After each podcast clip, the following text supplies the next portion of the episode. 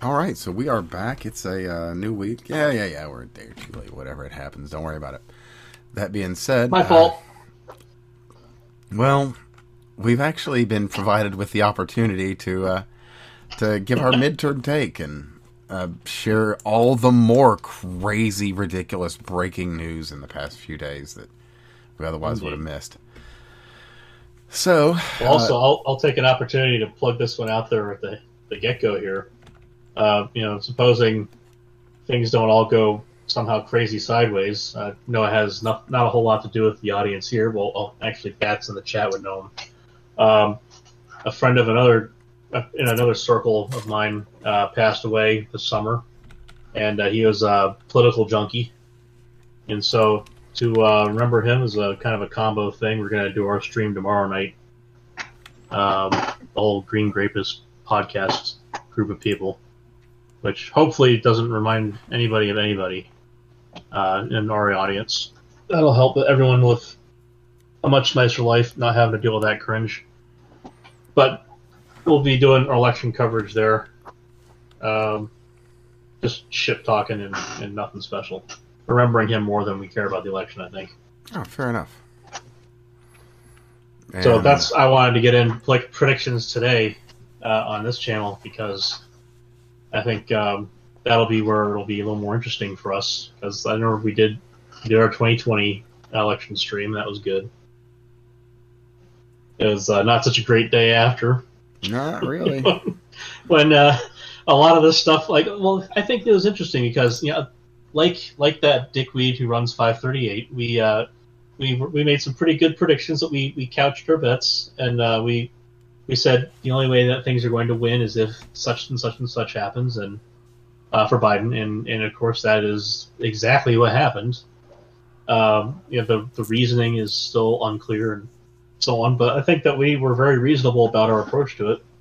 I think that this time around we're gonna have to do something similar, but I think it's not gonna be in terms of whether or not certain groups, you know, quote win, but uh, to what degree and and what kind of extrema we're looking at here. Speaking of extremes, holy shit, have I got a wild breaking story. Katy Sure. Perry, Go for it. of all people, shared uh, shared her submitted vote for Rick Caruso for the LA mayor. Which uh, that may or may not mean anything at all. That should be explained to the public so that But uh, Rick Caruso is not on the left, and that's uh, that's incredibly huge for largely anyone with a public-facing persona in California. But for someone as uh, media important as Katy Perry, that's astounding. Well, you see, I have to, I have to not stop you here, but I do have to question you on this one because if you say media important, is she still? Oh, uh, Because yeah. I, I have No, my I mean.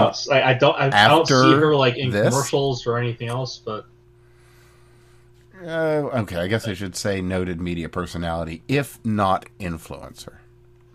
Sure, I, I, I'm not saying she isn't. I'm just saying I, I don't notice it. I have a sample size of one, so and I also don't consume a whole fuck ton of traditional media so much. So Uh, um, also, I don't, but I, I'm not the I'm general audience the- here. I'm asking.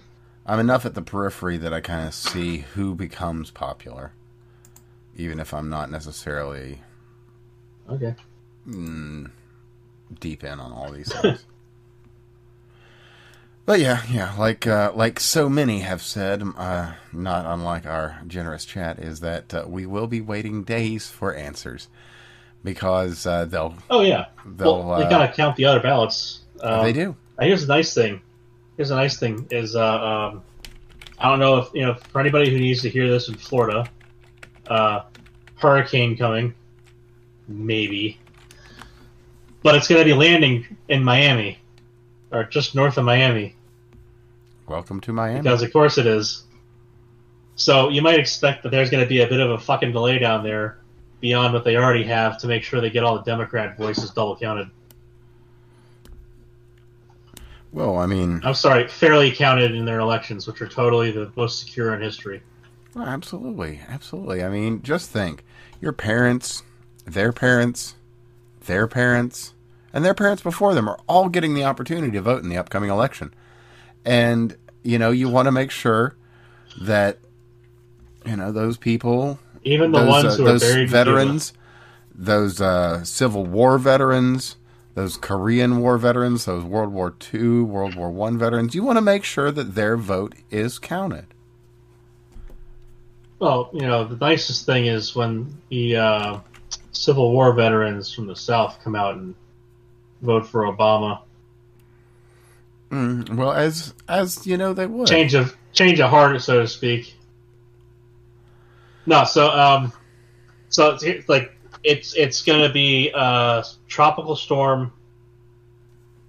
Uh, Wednesday afternoon. So the center of the storm is going to be off the coast a ways, and and it's predicted to land on the coast around Thursday, around mid uh, midnight ish. So it's supposed to be a hurricane on the coast at 1 a.m. Thursday. So what you're saying this- is that this hurricane is saying is going to be counting is gonna simultaneously be- affecting all of the uh, you know toss-up states.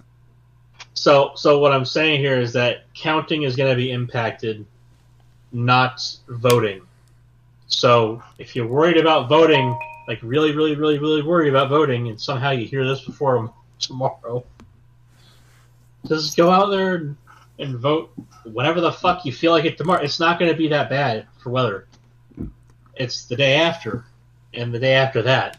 Like the bands will start coming in, maybe Tuesday night, but Wednesday, and then Thursday it'll be there, and that'll be South Florida.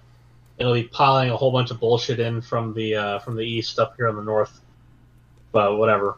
But yeah, it's it's going to be days after. Yeah, so do make sure and get out the vote because as much as uh, And vote in person if you can, if you're comfortable doing it. You should. oh yeah, and, and so I, I so I know some people are are for, so like for instance Steve is and I are, are we're, we're opposed in I think an agreeable way on this one because you know we'll, we'll each leave each other to our own on this um, provided all things are secure for instance down here we have uh, ID requirement if you want to vote early vote early I think that voting early is not a bad thing um, I think it, it, it can hamstring you if you have issues that you have any any doubts, any curiosities, any hints of a doubt. You should wait. But if you know what you're voting for already and you you're ready to vote, I think that voting early within a reasonable time frame, like say a month, I think that's that's the time to get shit in because it all goes to the same pot at that point. It does. Um, there's no like here's the special early votes here's the other votes. It's at, at the end of the day all of it goes to the same tally. Like they might be in their own box whatever but that's because they came in first so they go into the first box. Steve is more of the opinion that you should be voting on election day and then that's it. I think you know i think there's merits to that. I think election day regardless of whether or not early voting exists should be a national holiday because why the fuck isn't it it's for me it's the same it's the same day every year. It's, it should just be a national holiday at this point. It's no like every two years or anything, whatever. Just every fucking year, second Tuesday, November. That's a holiday. Period. Done. It's so much easier. Mm, it could be, could be. We we have enough national holidays, but like this is the one where we're actually taking direction of our nation, so it should be a national holiday, like a federally recognized day off. You know, if you want to work that day, whatever, but like you shouldn't be complaining because your boss shouldn't like there shouldn't be any legal restriction, any anything holding you back from getting your ass to the ballot uh, booth. I think you know having having more ballot boxes out there. I think we should have like sheriffs guarding them,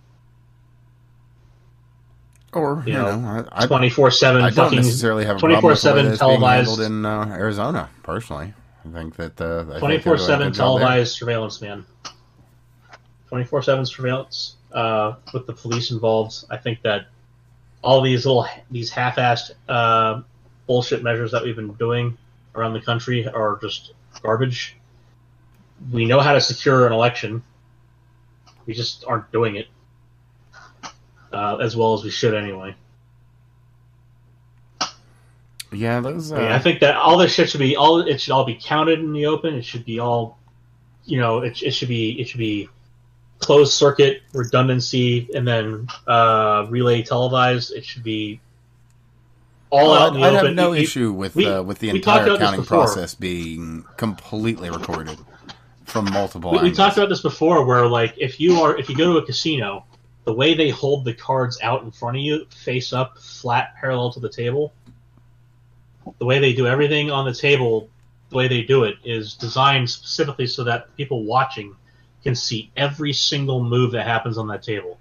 There isn't a reason. There's not a single reason why we shouldn't be doing the exact same thing with our voting. They handle what billions, trillions of card maneuvers a year in Vegas. Can we not like if we don't employ people that are there? Can we not employ them as consultants to tell people how to watch shit? Yeah, it's it's funny that they can manage something uh, something like that with um, with uh, so much cheating and rampant fraud that goes on in those places, and you know, clear it out basically entirely and blacklist the ones that do it. Yet somehow it's I, uh, it's completely impossible. I am also a firm believer that if you are if you're a citizen, you, sh- you should be you should be um, perfectly capable of volunteering to do things like counting the ballots. I think that's that's laudable. There's nothing like bad about being the guy who volunteers. I think that's just the same though that we should all you know the rest of us should be comfortable with how it's being done. And if we're not, you know, and it's not like the oh they won therefore I'm uncomfortable. It's like well no the last one was kind of fucky. Indeed, it was. Yeah, you know, and if you could even you could even go back to 2016 if you want to, and have all that shit checked out the same way. Yep. Well, I mean, the long and short of it is history. this: those guys have nothing to hide because they did nothing wrong, so they have no oh issues God. with anyone checking up and verifying any of these votes. Right now, they haven't uh, they haven't raised here's a, a big shit or anything when people here's you know wanted to do that, right? Here's a strict difference on this, though. When it comes to a private citizen doing their private stuff, nobody has any business seeing it. When you volunteer for a public position to do public stuff, it's everybody's business. Everyone. Especially the people you don't like. It is everybody's business when you're doing everybody's business out in public like that. And uh, the idea that, that they can I think that it, that the fact that they put up poster boards to block people from trying to see what the fuck was going on in those rooms, yeah, that should have caused a riot. Like I don't like riots. I think that they're they're they're yeah, a, a collapse. The expectable reaction to that order. is not what occurred. What should have happened there, what everyone would expect, is that those windows were busted in and the doors were busted in, and then some kind of literal riot occurred. Yes, something Antifa I ex- happened. I expected a I expected a full on shit show where people would have busted in and thrown ballots everywhere and ruined the results. Thankfully, that didn't happen. But that is the natural not. result I expected. Yeah, it is sad that that didn't happen, but you know, hopefully, we approach the future. So I, again, like I, it's it's it's one of those. I'm, I'm waiting. So this one. So we'll hopefully not have like. I mean, we're gonna have fucking lawsuits. There's gonna be bullshit. You're gonna have shitheads like uh, uh what's his face uh the the the the go-to lawyer for the Democrat uh, committee. Um, you know the way he said that the counting machines are flawless, flawless, flawless, flawless all the way through 2020. After, of course, spending from 2016 through uh, uh, 2019 saying that they're horribly flawed. Oh yeah, uh, they're, they're, flawless they're all the way through 2020 repair. until until flawless through 2020, all the way until just after the election when that one person lost up in New York. Uh, at which point he had to say, but the the election machines could be flawed, which is why we have to throw out the results and, and do a special election or whatever the fuck he was was talking about. Um, you know, it just didn't fucking work. Got laughed out of court. Yeah, and so the did you see Stacey Abrams? um, the the news coverage for her uh, her complete fuck up in her election campaign. Oh, is she uh, denying another election? So, uh, oh, but the stage is being set already um, because they know she's going to get her ass kicked out uh, of the, uh, the the ballot booth, so to speak. Here, and she was never in office in the first place, so it's not like you can say she got kicked out of office. She's gonna, um, she's she's, She's just salty. You know what it is? She's just salty that Brian Kemp cheated better than her all those years ago.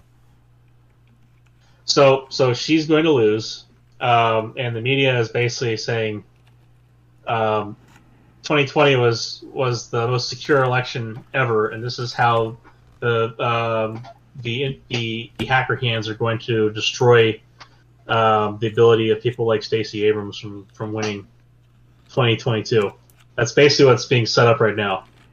Is uh, she lost because it wasn't the most secure election in history? We should have done it like 2020 somehow. Oh, and have uh, a coterie of uh, corporate and uh, business moguls fortify the election, right? Right. Yeah. Oh, speaking of fortified elections, I don't know if you've been following the uh, news south of the border, but there was an election cough just recently. in- Bolsonaro. yeah, yeah, Bolsonaro um, won, yeah. and uh, Lula lost. We talked about this one briefly. We Um, did, we did. I've been following uh, pretty Yeah. with uh, with a lot of interest. And, So, uh, how have the commie Nazis handled it? Uh, oh, they're already they've already uh, started instituting their plans and getting everything in order. They've already stated that they're going to be ending all human rights related to property ownership. You know, they're going ahead and just saying, "Hey, we won. This is what we're going to be doing." They're already getting it all in play. Uh, they're going to be, uh, you know, ending. Uh, any So, don't visit Brazil for a while. Got it. Yeah, yeah, because there's a very real possibility that Bolsonaro will be the man that Trump could not. And it's going to be weird there for a little bit while they do the right thing and save their people and hopefully destroy Well, evil. But here's here's we'll what I'm going to say about that.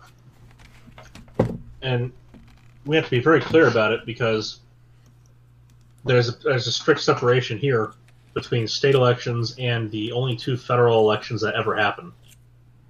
And those would be by the Electoral College, one for the president, one for the vice president. There are two separate federal elections that are done by the Electoral College by their votes alone. All the other elections are state level. We vote for electors. So the only election that matters for who gets to be president or vice president is the Electoral College federal elections, and those are certified and uh, and signed in by Congress. They're counted out, certified by Congress.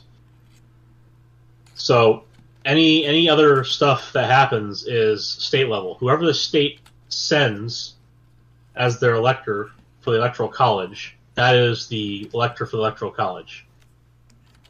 So if, if there's anything illegal about it, it's state level illegal, not likely to be federal illegal unless it had something to do with you know the disgusting uh, overreach that the Biden plan had in off in uh, in tow for ramming down uh, a whole bunch of you know quote reforms they they perfected last election.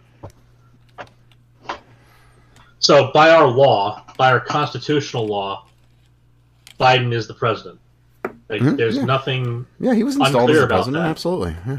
there's nothing unclear about that. The the electoral college elected him, and Congress signed and signed the document, certificates that said he's in there. Camel's in there.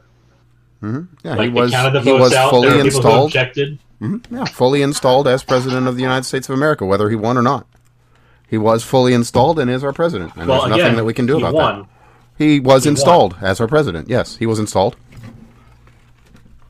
So, like, there's nothing anybody can change about that. Absolutely no. I mean, he was installed. You can't change the fact that he was installed, whether he won or not. Well, he you was installed, so that's the just the way it is. You say be the man Trump could be, as if he had control over who the states sent to the electoral college. Oh, that's not what I mean.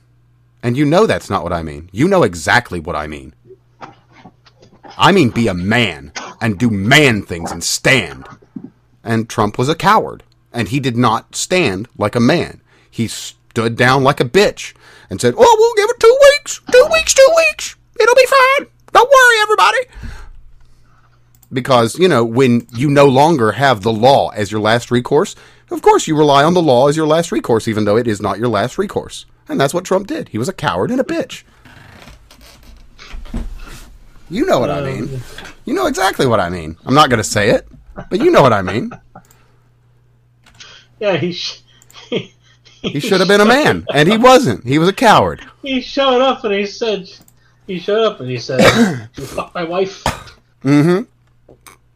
Was that was that good for you, Melania?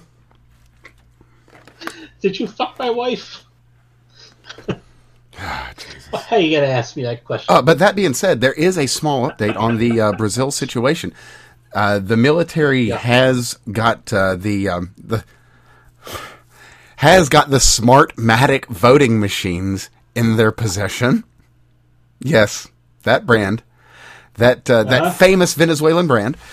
Anyway, so they've got those. Uh, they've got those in their possession. They've uh, released numerous pieces of evidence that uh, are incontrovertible by anyone other than the Supreme Court, which is odd because they're literally uncontrovertible. But the Supreme Court seems to think that they're not evidence, which is odd. And then you know you've got the statements of the head of the Supreme Court saying that we don't elect people, we choose them here.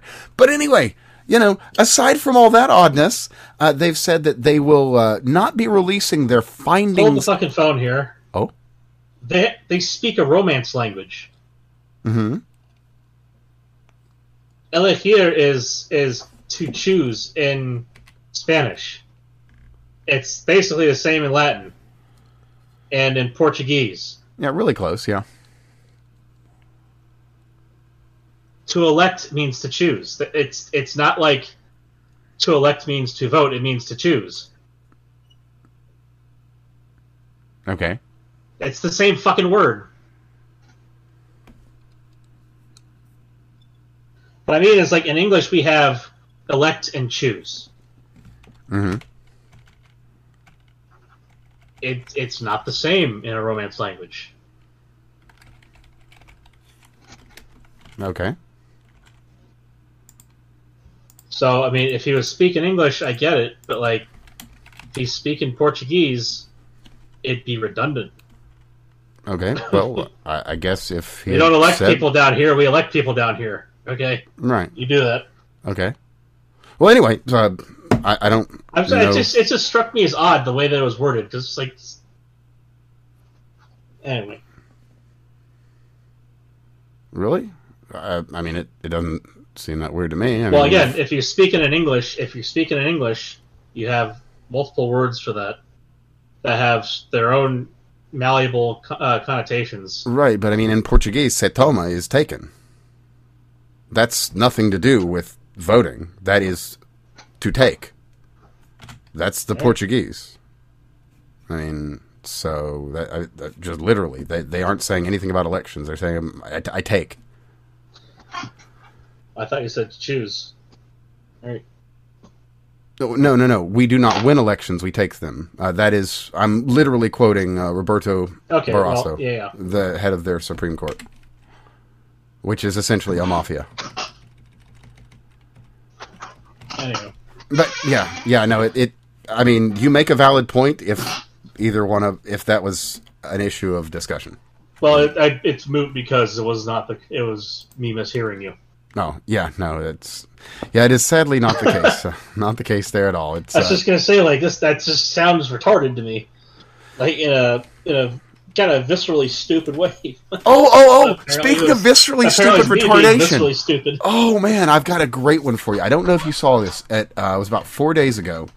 There was a um, school contest. Where the fuck was this? Uh, costume contest at uh, Jones College Prep in Chicago. I can I can feel the stupid coming. Well, anyway, Speaking of visceral, it's it's twisting in it's twisting in my gut already. Let's hear it. oh, you're hold on. Let me give you the uh, the link to this here, and then I'll uh, I'll, I'll have to.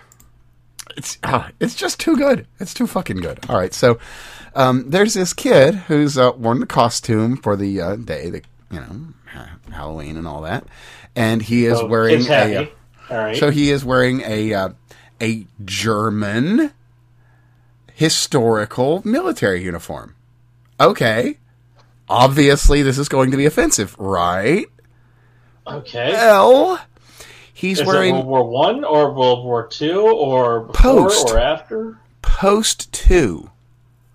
As a matter Okay, of fact, so he's wearing a German soldier's uniform. he is, and it's not a West German soldier's uniform either. So he's wearing a communist uniform. he is. He is. And So he's uh, wearing the winner's uniform. yeah. Let's hear how this goes downhill. Okay, so uh, this kid David Lunia, he's a he's a senior at Jones Prep with a quote unquote history of racism, sexism, and anti-Semitism. He's been uh, Well, that's both sides of that, so it's okay, I guess, because that'd be historically accurate, wouldn't it? Right. So uh, on Halloween, October the 31st, he uh, arrived at school in a. Uh, how is this person describing it? I'll read it exactly as Alex from Twitter describes it. On Halloween, Monday, October 31st, David arrived at school wearing a costume reminiscent of a Nazi uniform, telling other students he was a, quote, a German soldier from the 1940s, while later telling admin he was a Berlin Wall patrol guard. Or in other words, he was an East German soldier or a fucking commie, and he was probably hoping, probably hoping beyond hope that uh, exactly this would happen. And it did. I, And it I, did. could, I could see why. Um, it's easy enough to do that. It truly is. And so A lot of uh, people are very dumb. so they uh, they had people show off their costumes at the end of the day, and you know because he had done such a good job on his, he was allowed to go up on stage, and uh, you know he did that that walk that we've seen so many uh, so many soldiers of. Uh, Just say socialist because that covers everybody involved. Yeah, And true. It'd be, it's still correct. Not even like on the technical level. It's literally correct. It is. It is. And so, with that, I will include the link to the video because, oh, please share this shit because it's fucking hilarious. And I will just read the quote directly from our, from our friend Alex on Twitter. At the end of the school day, a costume contest was held during a free period. David signed up and was allowed to walk on the stage where he did the Nazi goose walk as well as the Nazi salute Uh huh. uh, now, this goose walk is uh, more reminiscent of uh, the so United Soviet Socialist Republics, and the uh, Nazi salute is literally the United Soviet Socialist Republics salute. And uh, yeah, it's uh, it's absolutely fucking hilarious. And anyway, they uh, the staff sent out some shit on it. That was the uh, Russian walk. That wasn't the fucking German walk. no, no, not at all. So they looked like on. idiots, and it was Yeah, it's because he's it's he pushes his hip out forward instead of holding it underneath his underneath his shoulders. Mm-hmm. And he uh, does the cross the chest thing, and then the classic Yeah. salute that you know and up the yeah, side. salute, and- raise the hand, and then moves. And yeah, okay. This is fucking ridiculous. I mean, it's it's frankly it I it's equally offensive, but it's also not that offensive. It's stupid, but it's not offensive. yeah, no, and I mean, if he's real wily, I- that- I- he was probably real smart about how he did just- all of this. He's a class clown, is what it looks like. It does, it does, and you know because uh, well He's because politics attention. is pop culture. Then you know of course you're going to fall into pop culture if you're tomfoolery. So yeah, there you go. It's uh, it's truly Speaking hilarious. of tomfoolery, Do tell, huh? Fetterman. So this one's actually it's funny. I didn't realize it was uh, this particular kind of so so Elon Musk on Twitter, and this is not going to go down the one road, but I'll come back to that other road um, for the funny shit that's been going on. Oh, there's So he said something. He said something amazing, um, not in a good way to me. Twitter needs to become by far the most accurate source of information about the world. Period. That's our mission. Period. Oh, a reasonable mission statement. Periods being just periods, not the word period. Sure, sure, sure. So this is like saying Twitter needs to be more like uh, uh, like a better Wikipedia is what it feels like he's saying. Like obviously not Wikipedia, but like Oof. but, but like I'm sorry, like that that was kind of the mission of Wikipedia was like not to be the most accurate, but like to be yeah. So Bats got it. He's in the chat. He says accurate to who? That was um that was the uh, response by uh, Jack Dorsey. um, to Elon Musk. Indeed. Directly. Now, a person named Kyle Kyle Grantham um, responded, and this is the person who's the digital media manager at New Castle County Government, um, member chair of the Newark Club, Ohio U, former Delaware Online, Castle Tribune, uh, or whatever the hell, and then Courier Press, uh, News. Says, uh, and to and to do this, I'll let anyone who gives me money appear to be a legitimate source of news, rather than just ensuring all legitimate sources of news are confirmed to be who they say they are. Elon says, "You represent the problem. Journalists who think they are one sort, sort of thing, only source of legitimate information. That's the big lie." And this dipshit, Chris D. Jackson, who is uh, an operative. Um,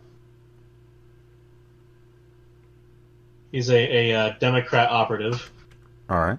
100% Democrat operative. This dipshit comes in and says, so basically Elon thinks Bubba's opinion is just as valid as credentialed journalists. Mm-hmm. Or, in So- other words, just didn't even bother to bring his mask in with him to work that day, and you know, just went full on mask off. Well, so I had something to say about this because this has been something that's been kind of rampant in the industry as a problem.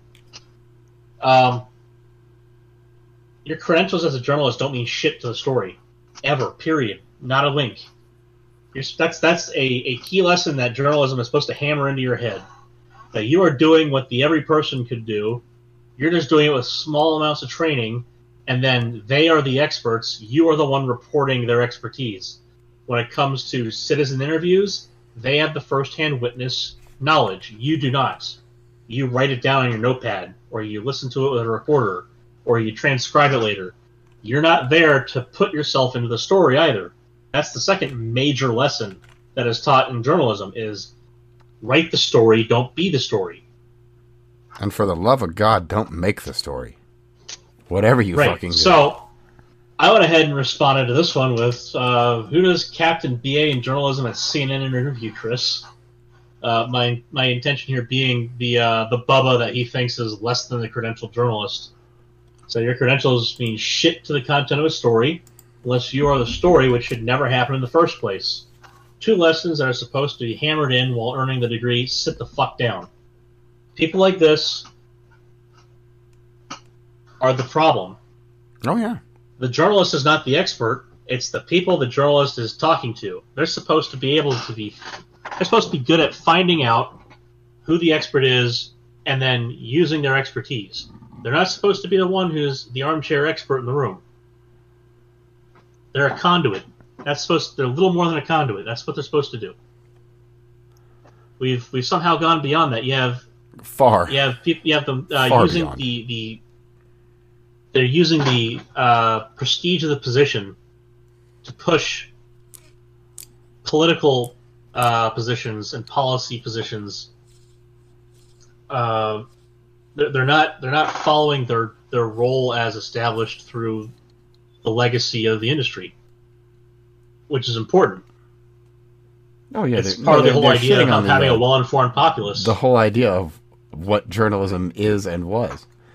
Oh, and And speaking like, I know on several that people note, that are that are competent journalists, and they are frustrated by this because their industry is being shat on, and with good reason. well, let's actually just let's touch on that for just a moment on competent journalism, and a very competent piece of journalism that came out of NBC News uh, just a few days ago. Sadly, it is no longer hosted on uh, the NBC News uh, YouTube Oh, page okay. or uh, you know on their main website, but it was an excellent piece of reporting, and I will link it below for all interested parties. But um, well, out of San Francisco, they got some interesting new details that they were able to source by way of the police reports and personal interviews with individuals on the ground directly involved in the Paul Pelosi incident. And it would appear that that incident is incredibly more complicated than we've been led to believe.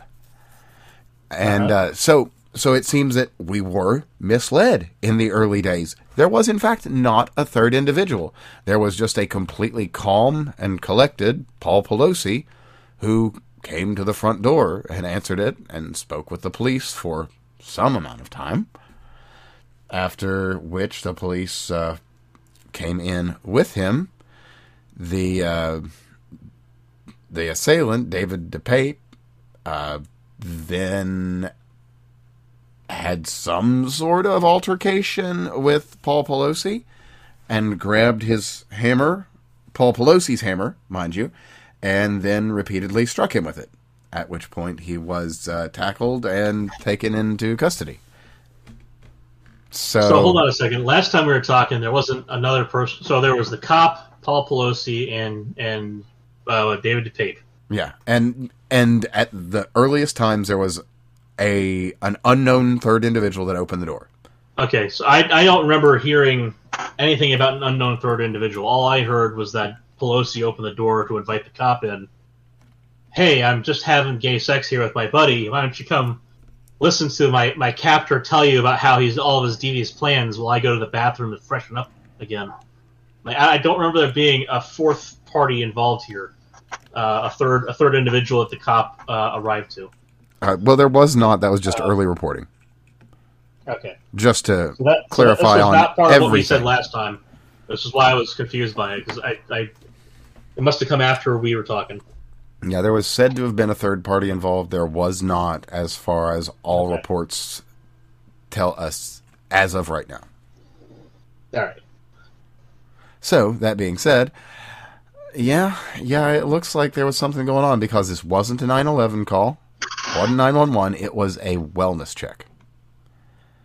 And Well, that from should, the kind of sounds that you can imagine coming out of that house, I could see how a neighbor would want to have someone do a health check. yeah, yeah, could be, could be.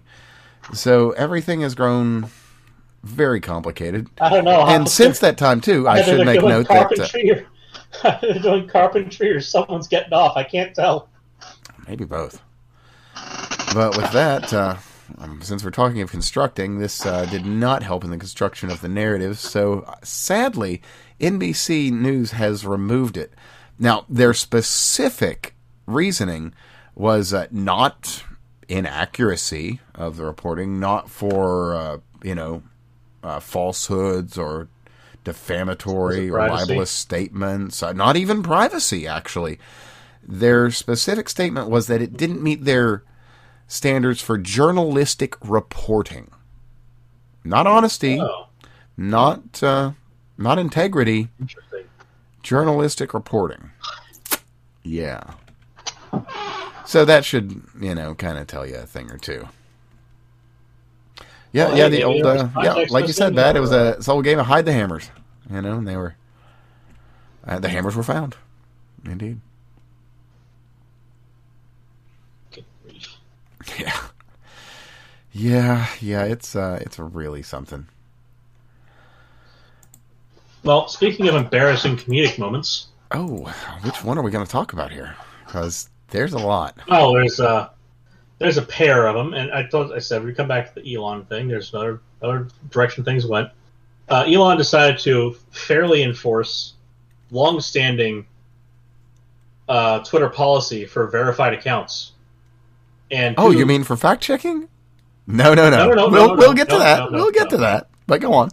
later? We'll get to that later. Oh Well, yeah. actually, you remember last? Well, actually, we, we can cover something in brief here as an allusion to that for later. You remember last time I, I mentioned the Birdwatch stuff, right? Oh yeah, yeah. Which is the the the Twitter uh, Twitter users doing the fact checking.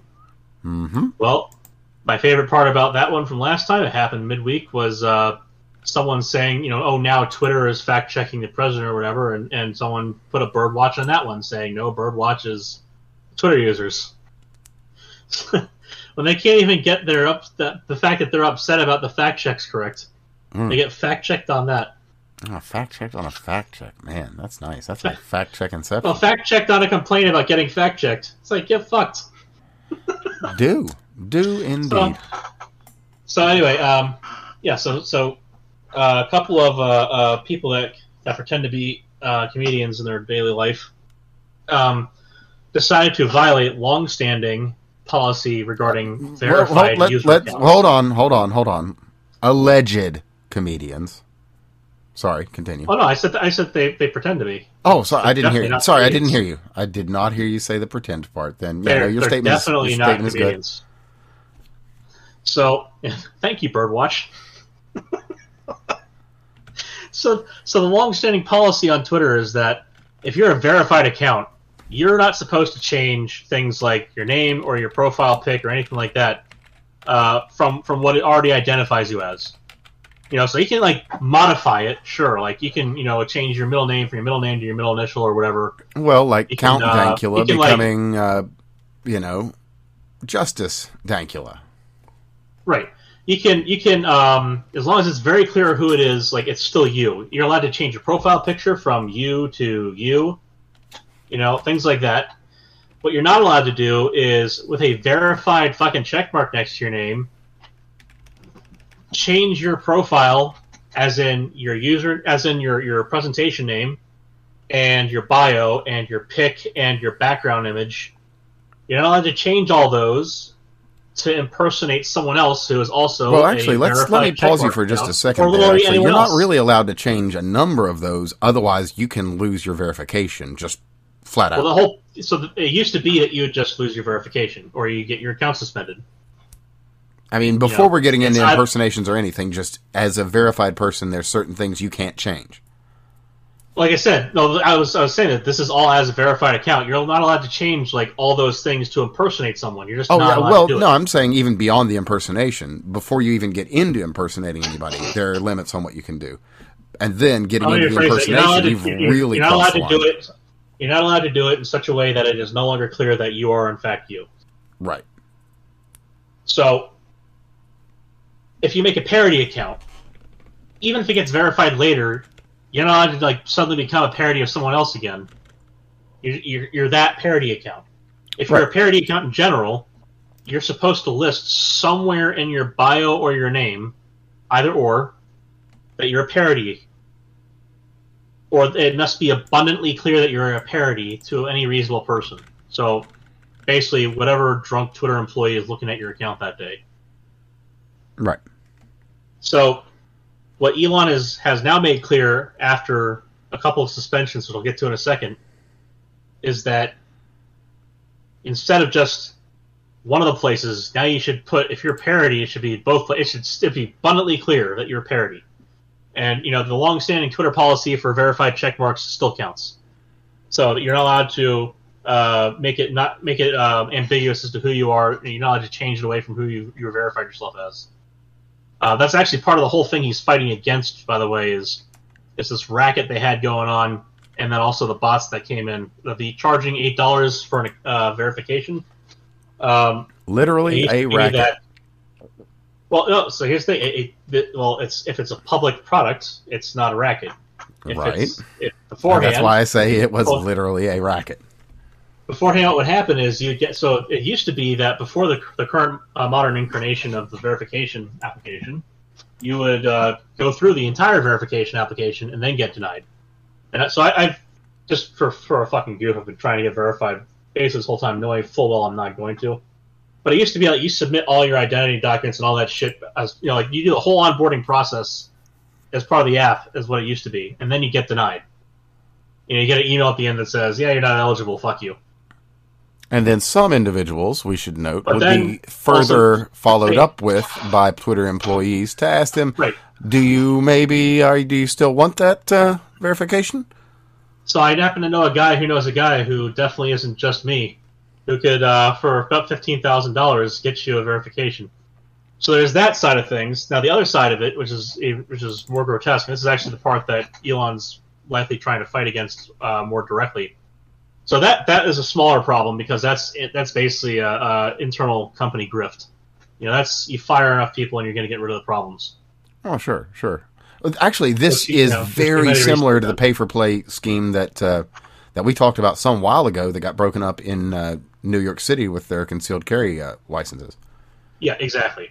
Like it's so, it's so almost the other exactly thing the same he's trying that. to cover. The other thing he's trying to cover is there are bots that will go through it. There's there is a minimum amount of stuff you have to do to get verified, and there's different categories for verification. So the app now is broken out in such a way that you have to go through a filter just to get to the point where they'll allow you to complete the application to get verified. It, it's no longer you put in all the work and then you get told to fuck off. It's you get to the point where they allow you or deny you to continue in the app. So you go through the, the different like little you know lists to see which part which bin you fall into, and then there are requirements. If you haven't met the requirements, then you're not eligible to apply. Um, and so those are unfortunately that that is amenable to algorithmic um, uh, investigation. You know, from from someone else's end, you can suss through that, and if you have enough Twitter accounts, you can manipulate that. And there has been proliferation over the years of verified bots, verified BS accounts. And so, what putting an eight dollar price tag on having one of those free accounts does is it raises the uh, raises the price of getting a verified account uh, through by at least an order of magnitude. So, and, it's definitely more than that, but just assuming that they spend one dollar total compute time resources, computer time, uh, memory resources, all that stuff. Supposing it only comes down to one dollar per account, if you raise it up to eight bucks an account, you've now just risen the uh, order of magnitude by one for how much it costs to get through that process and get that kind of verified account. Because people will buy and sell verified accounts. And, you know, the whole idea that you can't substantially change it, well, that requires someone to notice and complain. It doesn't just get flagged immediately. That's something that's probably not going to be able to be adjusted very much uh, in the near future. So putting a price tag on it first will will significantly disrupt that industry. It'll it'll ruin it, which is part of what he wants. He doesn't want to have verified spam accounts out there. Well, that's fair. Which are a real thing, a real problem. And yeah, that's that's actually a real thing. It's, that that is a problem. Fifteen thousand dollars. Matter of fact, that's one of the major problems kind of, with Twitter. Well, so you have to understand that the vast majority of traffic on Twitter is driven by bots, but they're the bots that we want. You know, and it's not just like gimmick accounts or, or things like that. It's it's it's things like weather accounts, uh, um, you know, the, there's there's I mean there are gimmicky bot accounts like uh, uh, the one for Nancy Pelosi uh, Sunday Sunday morning. Good morning Sunday morning um, that goes off every Sunday. Like that's that's just a bot account. People also hook automation into their accounts, but so the largest the large lion's share of, of activity on Twitter is automated in some way, and a lot of it is driven by bots that we want, bots that we like, that we ask to do. So like there are reminder accounts out there that you can DM and they'll they'll send you a DM when it's time to remind you of stuff. Or the classic, All that the kind thread of unroller. Um, you know, that's one yeah, that exactly. everybody uses. So these are all good. These are all above board. They they say their accounts. There's even a way to make a bot account and then register it as as uh, a bot for another user. So that so basically, if you make a registered bot account on Twitter now, if you go through the API to make a bot account, then you have a another account that must be its human handler. So there's a human connected to it somewhere. So I've got, I've got one of those. I've been dicking around with it too, and and that's that's a thing that's that's good. What's not good is the spam bots to come out. You know, they DM you, hey, by the way, you just won. Uh, such you remember. Hey, are uh, you interested in crypto? I've got this great opportunity available. Exactly like I've been getting for this past week. I've I got a, a bunch of people that so I'll I'll I'll put out my uh, my daily or so because been getting lazy about it. Uh, tweet that I, I manually do with my own hands uh, for the um, that crypto that I've been I've been following around for a few years. But I don't like tag other people in it and then and then make it a spam thing. I just put it out on my timeline and it's done. What I've been getting for the past week or so is people who have been linking uh, have been tagging in five or six uh, randoms that have no no bear, no no reference back to them. They're brand new accounts. They they tag in several people and they have some new NFT they're pushing, and that is the kind of spam that we're talking about that Elon wants to get rid of. Is is that's a good example of that kind of bad spam. Well, not Same to mention that literally all of his replies are absolutely just oh, God. littered with with those specifically crypto scams. Well, it's because dumbass mentioned Dogecoin once, and now everyone thinks he can be an indicator. It's like Hal, your shit's not that important. So I mean, you remember uh, a couple episodes back, I mentioned there was the one with the DM. Uh, that was what was they they they got the conversion backwards because they're dipshits. Um, but it was you know they, they tried to get to a dollar amount and then put it into crypto, but they ended up doing it in, in uh, yen instead or Chinese yen. Mm, smart. Yeah, they they they, they they didn't they didn't do their Google Fu correctly, and it was off. Anyway, um, idiots. That's that's all. That's another kind of spam that people have been getting recently. Is is uh, these these uh, Chinese um, uh, crypto accounts that will DM you saying hey, you know, you won stuff, or uh, the multi-factor one that we uh, talked about recently, um, where the uh, you know they came and said, hey, uh, so I'm a student and I fucked up, and here's all my data to get the thing. You know, if only you could move it for me, uh, not leaving out the fact that there's no base crypto in there. So, for instance, um, uh, NFT has to be transferred between two different Ethereum addresses using Ethereum. Or in other words, um, I'm a Nigerian prince that won the UN lottery. Well, no, it's not. It's not even that. It's, it's more pathetic, but it's also more devious. So the fact is, you can assign with a uh, with with a sharded chain like that. You can assign a multi-sig authorization, which is a good security feature. What that means, though, is that you're going to go in there and see that they have, oh, they have all the this USDT, I, and I, I want to go ahead and move that to my own Tron wallet or whatever. And so you go in there and say, oh, well, they don't have any of the base currency. I'll just go ahead and put like a you know just enough for a transaction and, and then move it and then you try that, and the problem is you don't own the authorization address because that is registered to somebody else. But you think you do up until the point where you try to move the currency, and when you try it, and they get a notification on their end, hey, do you want to allow this? They just go ahead and take what you put in. Even if you genuinely want to help someone like this and you say, hey, I set up another address for you, here's the data for it, you know, here's the, the private key and the and the backup passwords and all that other shit. And then you say, I'm going to go ahead and move the stuff into it so it's you know you can move it onto an exchange and then try to help them out. The conversation will never get to that point because they'll just take what you put in to move it, and then they'll go and they'll wait for the next person to get caught up in the DM dragnet. You, you've got to remember that these are these are just bots. They work on scale. They don't work on individual. So it, this kind of crap is it's it's like the robocalls in the U.S. right now. Like it's it's bad.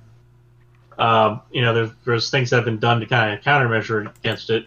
I still think that if what we really need to do is find the hard lines into Karachi and cut them with an axe, and then anybody who shows up next to them trying to fix it should get shot in the head. I mean, you know, like on the ear or something, so they won't die. But they should get the fucking point. Well, I mean, they could probably be uh, jailed for some sort of crime against humanity. I imagine. Yeah, but not in Pakistan. Where That's the problem. Well, Pakistan can deal with them. Well, like I also said before, the same on this same show, I uh, I also think that if, you know, if it doesn't work for Karachi, I think the hard lines into Pakistan ought to be chopped with an axe. I think you, someone should use a fucking big ass multi multi blade with chainsaw and grind through that fucker all the way down to the concrete so that there's a big ass gap and they have no chance in hell of patching that shit.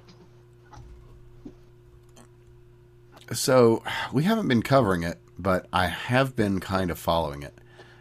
And just to make a quick note, Imran Khan yeah. is uh, still fighting against what uh, many of the Pakistani populace believe to be a completely illegitimate election.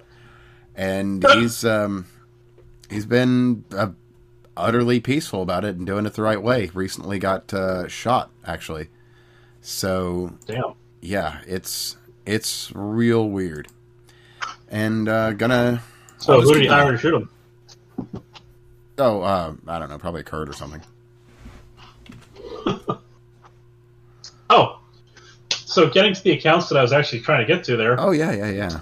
The two accounts that got suspended um, amongst probably many, amongst many noteworthy suspensions. Amongst several. Also, so I'll, I'll, talk about three accounts because one of them, well, one of them you're gonna love, uh, but two of them are just gonna be kind of run of the mill here. Sure. So, uh, uh, Kathy Griffin mm-hmm, mm-hmm. Uh, decided to convert her entire profile to look like Elon's, except of course for her handle. because you're not allowed to change your handle when you're verified. Period. Um, so like you know, me being at CraigBob99, that's handle. Yeah, your at has got Uh, to so she, yeah, so I can change mine right now. I could add a nine on there, or you know, put in a whole bunch of other letters, whatever. Kathy Griffin gets Kathy Griffin's handle, and that's it. Uh, she wants to get another handle. She has to verify a different account or whatever. and if I'm not mistaken, I think that was the uh, the thing that they got Milo with as well. Uh, so Milo was just being an ass, uh, as far as I can tell. Was it? That- there was somebody have that they the got from where he cha- where they changed like their actual name name. So like they'll, they'll pick. So the other thing is is they've had issues where they just they don't give you the right fucking reason anyway, or they give you no reason. Uh, so anyway, uh, Kathy Griffin decided to become Elon Musk and say dumb shit. So Kathy Griffin uh, violated a bunch of different Twitter rules all at once, and then got held accountable and got really upset. Yeah, So she came back on. Now, and mind you, this is an unverified account. She came back on on her dead mother's account she did. uh, Classy lady. complain about this because she can't fucking stay off of Twitter to make a complaint. She doesn't have anybody to talk to, I guess, off of Twitter in order to talk to come back onto Twitter to say, "Hey, I spoke with Kathy Griffin, and she's really upset right now." She had to come on her dead mother's account, She did. and people people were very upset that people found this very very funny because it's very fucking funny that she is so goddamn desperate for for her her her fucking her gold star on her weekly calendar there that she had to claw her way back through on her dead mother's account.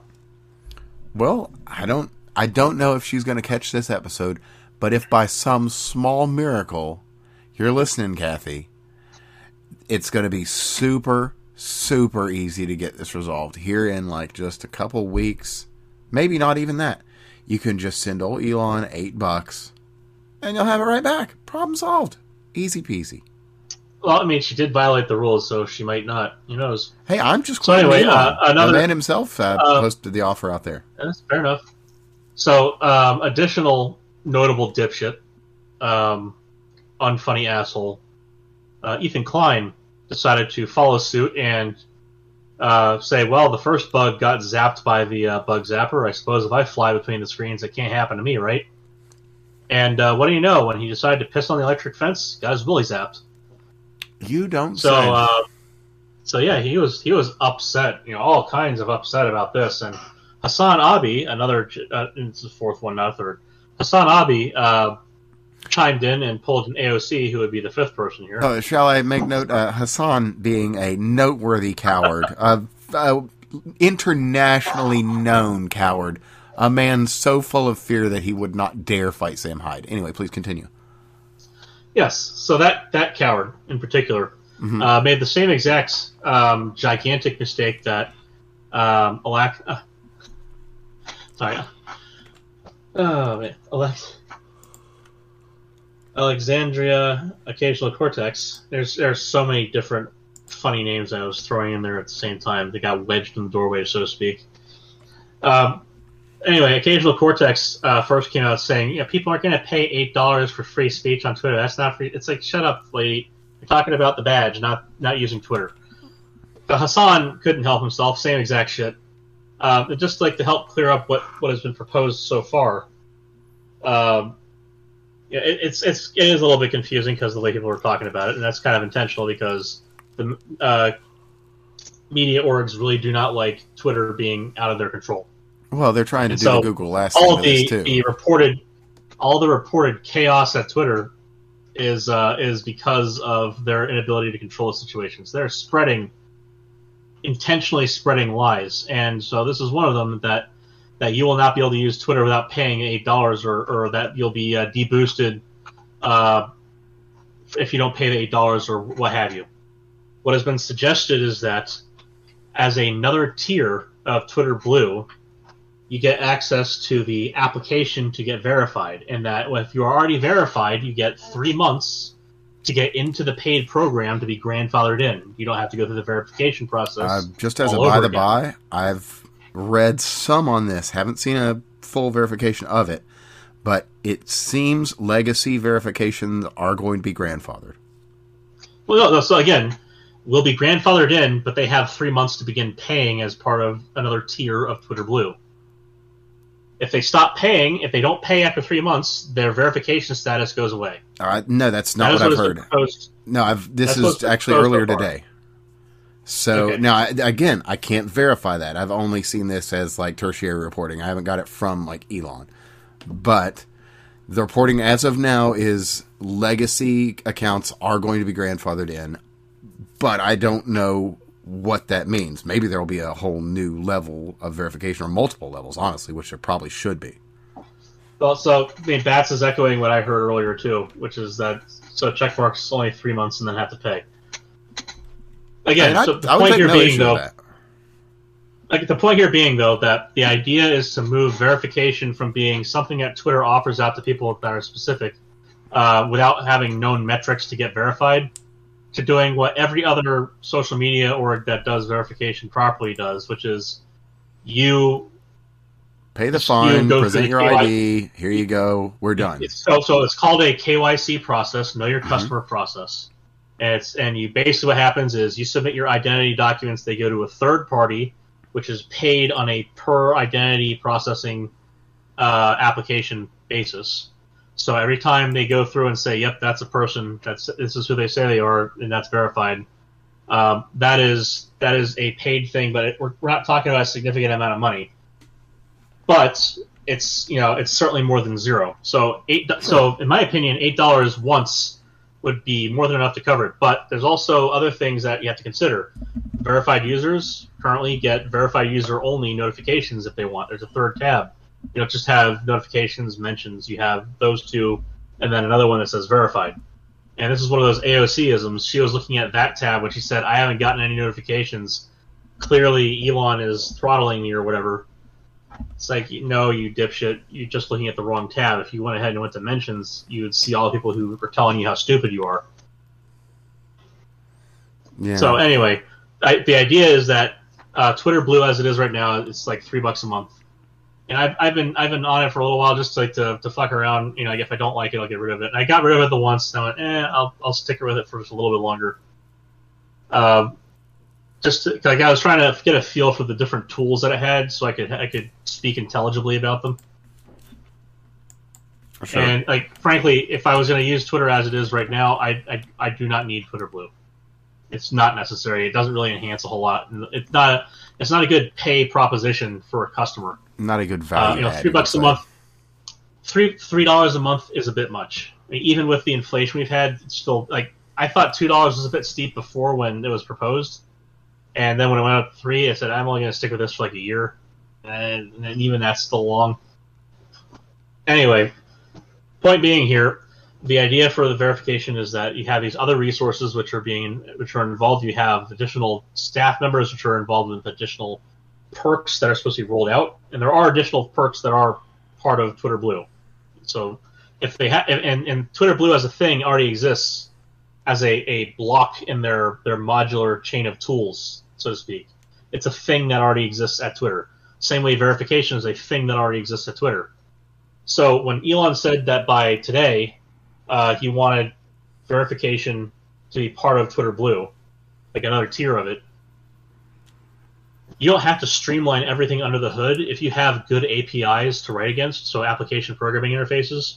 Sure. So basically, if you can call to a block of code a function name and it does the thing that the function name is supposed to do, then you don't have to talk to all the other little functions inside of the thing.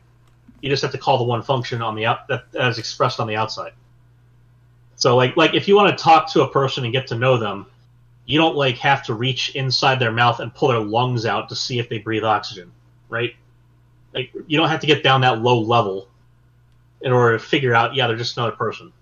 Same kind of idea exists here. As, as a modular code unit, you know, you have Twitter Blue, that's a thing that can be applied to accounts. You have verification, which can be applied to accounts. It's not all that out of the realm of possibility for you to go, okay, copy and paste the Twitter Blue thing to make another tier of Twitter Blue. We can kind of put those things in together later. Do the same kind of thing with verification, and ta-da! You, you, patch together quick enough where you can get the database values um, distributed into the system ahead of time. You can get it out there. You can streamline it all later to make it all look pretty. But the fact of the matter is, you can get that shit done in a week. Like that. That is not a that is not as big of a, a uh, um, an ask as people have been been uh, haranguing it to be. Oh yeah, a lot of the uh, a lot of this is all just in pretty simple implementation and can be done. But uh, our friend back Yeah, I mean, here, he's like, made, yeah, a, um, he's made a good later. point though as well in the uh, in some of his comments that weren't necessarily to the public, but were in fact uh, to an investor meeting where he has uh, essentially mentioned a paywall, or uh, if not necessarily a paywall, more of a, a pay to win kind of scheme at Twitter.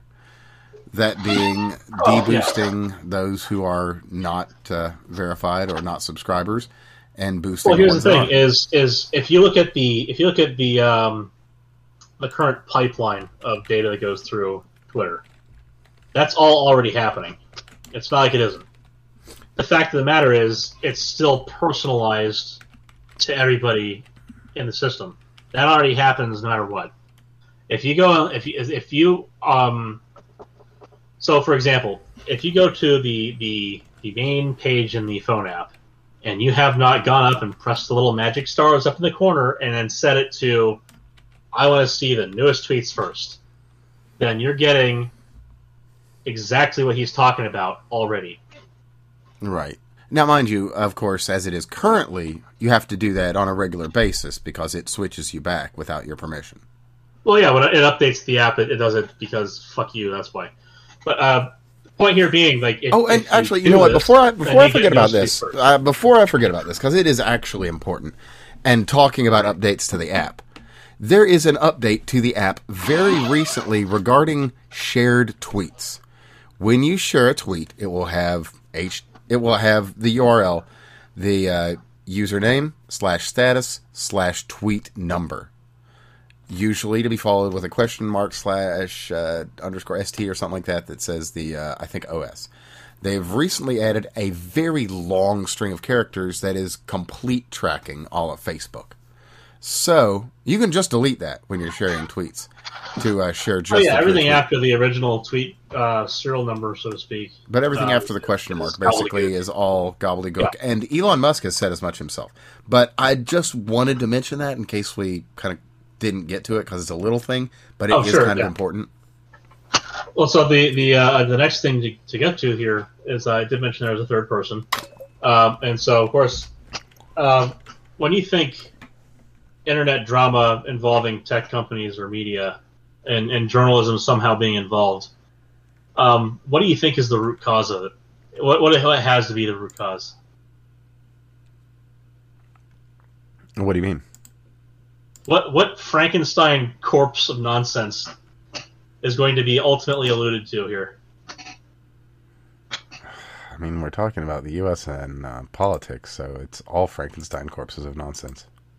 Oh, it's all Gamergate, isn't it? Oh, Jesus Christ! Where uh, I think I saw something about. So here, here's the reason. recently. Here's the reason why. Here's the reason why I brought that up. This is actually I'm I'm doing it in a bit of a reverse way this time around. The personality, the third person I was mentioning that tried the Oh, whole person right. Elon thing, didn't get dinged either because apparently he is just not popular enough. Chris Warcraft, that jockey douche face. A little small, you could say.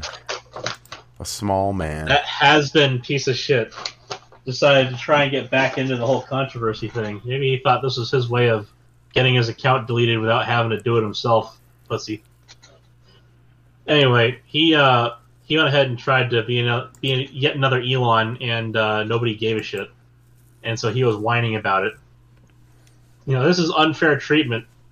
It's like, well, do you want to get your account banned? Or no, I thought he did get banned. loser. I did he finally? Because he was complaining that he wasn't getting banned for a while. Yep. Oh wait, it's is it Chris Warcraft? I believe it was. Yep. Suspended. Good. Fuck him. Yeah. So uh, yeah, it is by the by Chris Warcraft. So you know, just so you know, or was Oh man. I should Right. say, if I want Fuck to be 'em. honest. We are about the honest reporting here, after all. so sad, so sad for him and. But yeah, anyway, uh, else. that, that dipshit got his name back into uh, into into things. Oh, and I Oh, got it right back out pretty quickly. Bravo. Oh, oh, oh! And uh, speaking of uh, Frankenstein monsters and dipshits, uh, did you catch Biden's comments a couple days ago about uh, coal plants? You know, right before uh, this thing that's happening, Right before elections, where he's saying that we're not doing any more drilling, we're not doing, we're uh, we're shutting things down. Oh, oh! I didn't even get to oil. No, we're just talking about coal plants. But you do make a good point. This was like yesterday when he did a presser, and he's like, Oh yeah, No yeah, that's drilling. yesterday. Well, the day before No yesterday, he uh well actually the day before that, he had some comments about shutting down coal plants and then of course the day after being the 5th he regretted "I shut them all comments. down. They're not coming back. Yeah, yeah, it's it's really funny how that works Learn out. to code." I do Oh, remember God, um, that's been one of the funnier bits of the whole layoffs thing. The 3,700 getting their asses shit canned from Twitter is learn to code has made a comeback. Fuck them. not true. Maybe if they'd learned to code, they would still be working there instead of learning to jack off and call it social media policy. That's true. That's true. And uh, if we're to believe some of the day in the life of uh, kind of videos that were out there, I have to say that Twitter employees uh, were not living rough. They So those really were uh, that was a series of of commercials, effectively, uh, because you know influencers and bullshit. oh sure. That was a series of so, of uh, social media commercials designed to get younger people excited about getting into the tech industry to take over for the generation that's currently aging into it.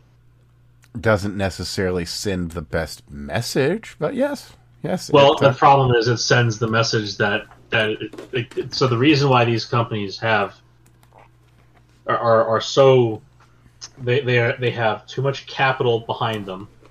They they aren't doing jack or shit with, and they are not spending it appropriately within the company to promote better employees. Um, instead, they are they're basically doing this shitty form of daycare. Um, which is dystopian in the extreme. But they're doing this shitty form of daycare for a lot of people that that do not contribute to the company, and because of, of the Or way the that they've been leveraged, because of the way that they've been leveraged, they are not um, they are not long term profitable, and they, they they will not be until they get people in there that are going to work again. I uh, your thirty minutes of memo. Like so, here's the thing: if, if in, a, in a good eight-hour day, a good eight-hour work day, it's been shown you get about four hours of, of real work out of a, a competent and motivated employee.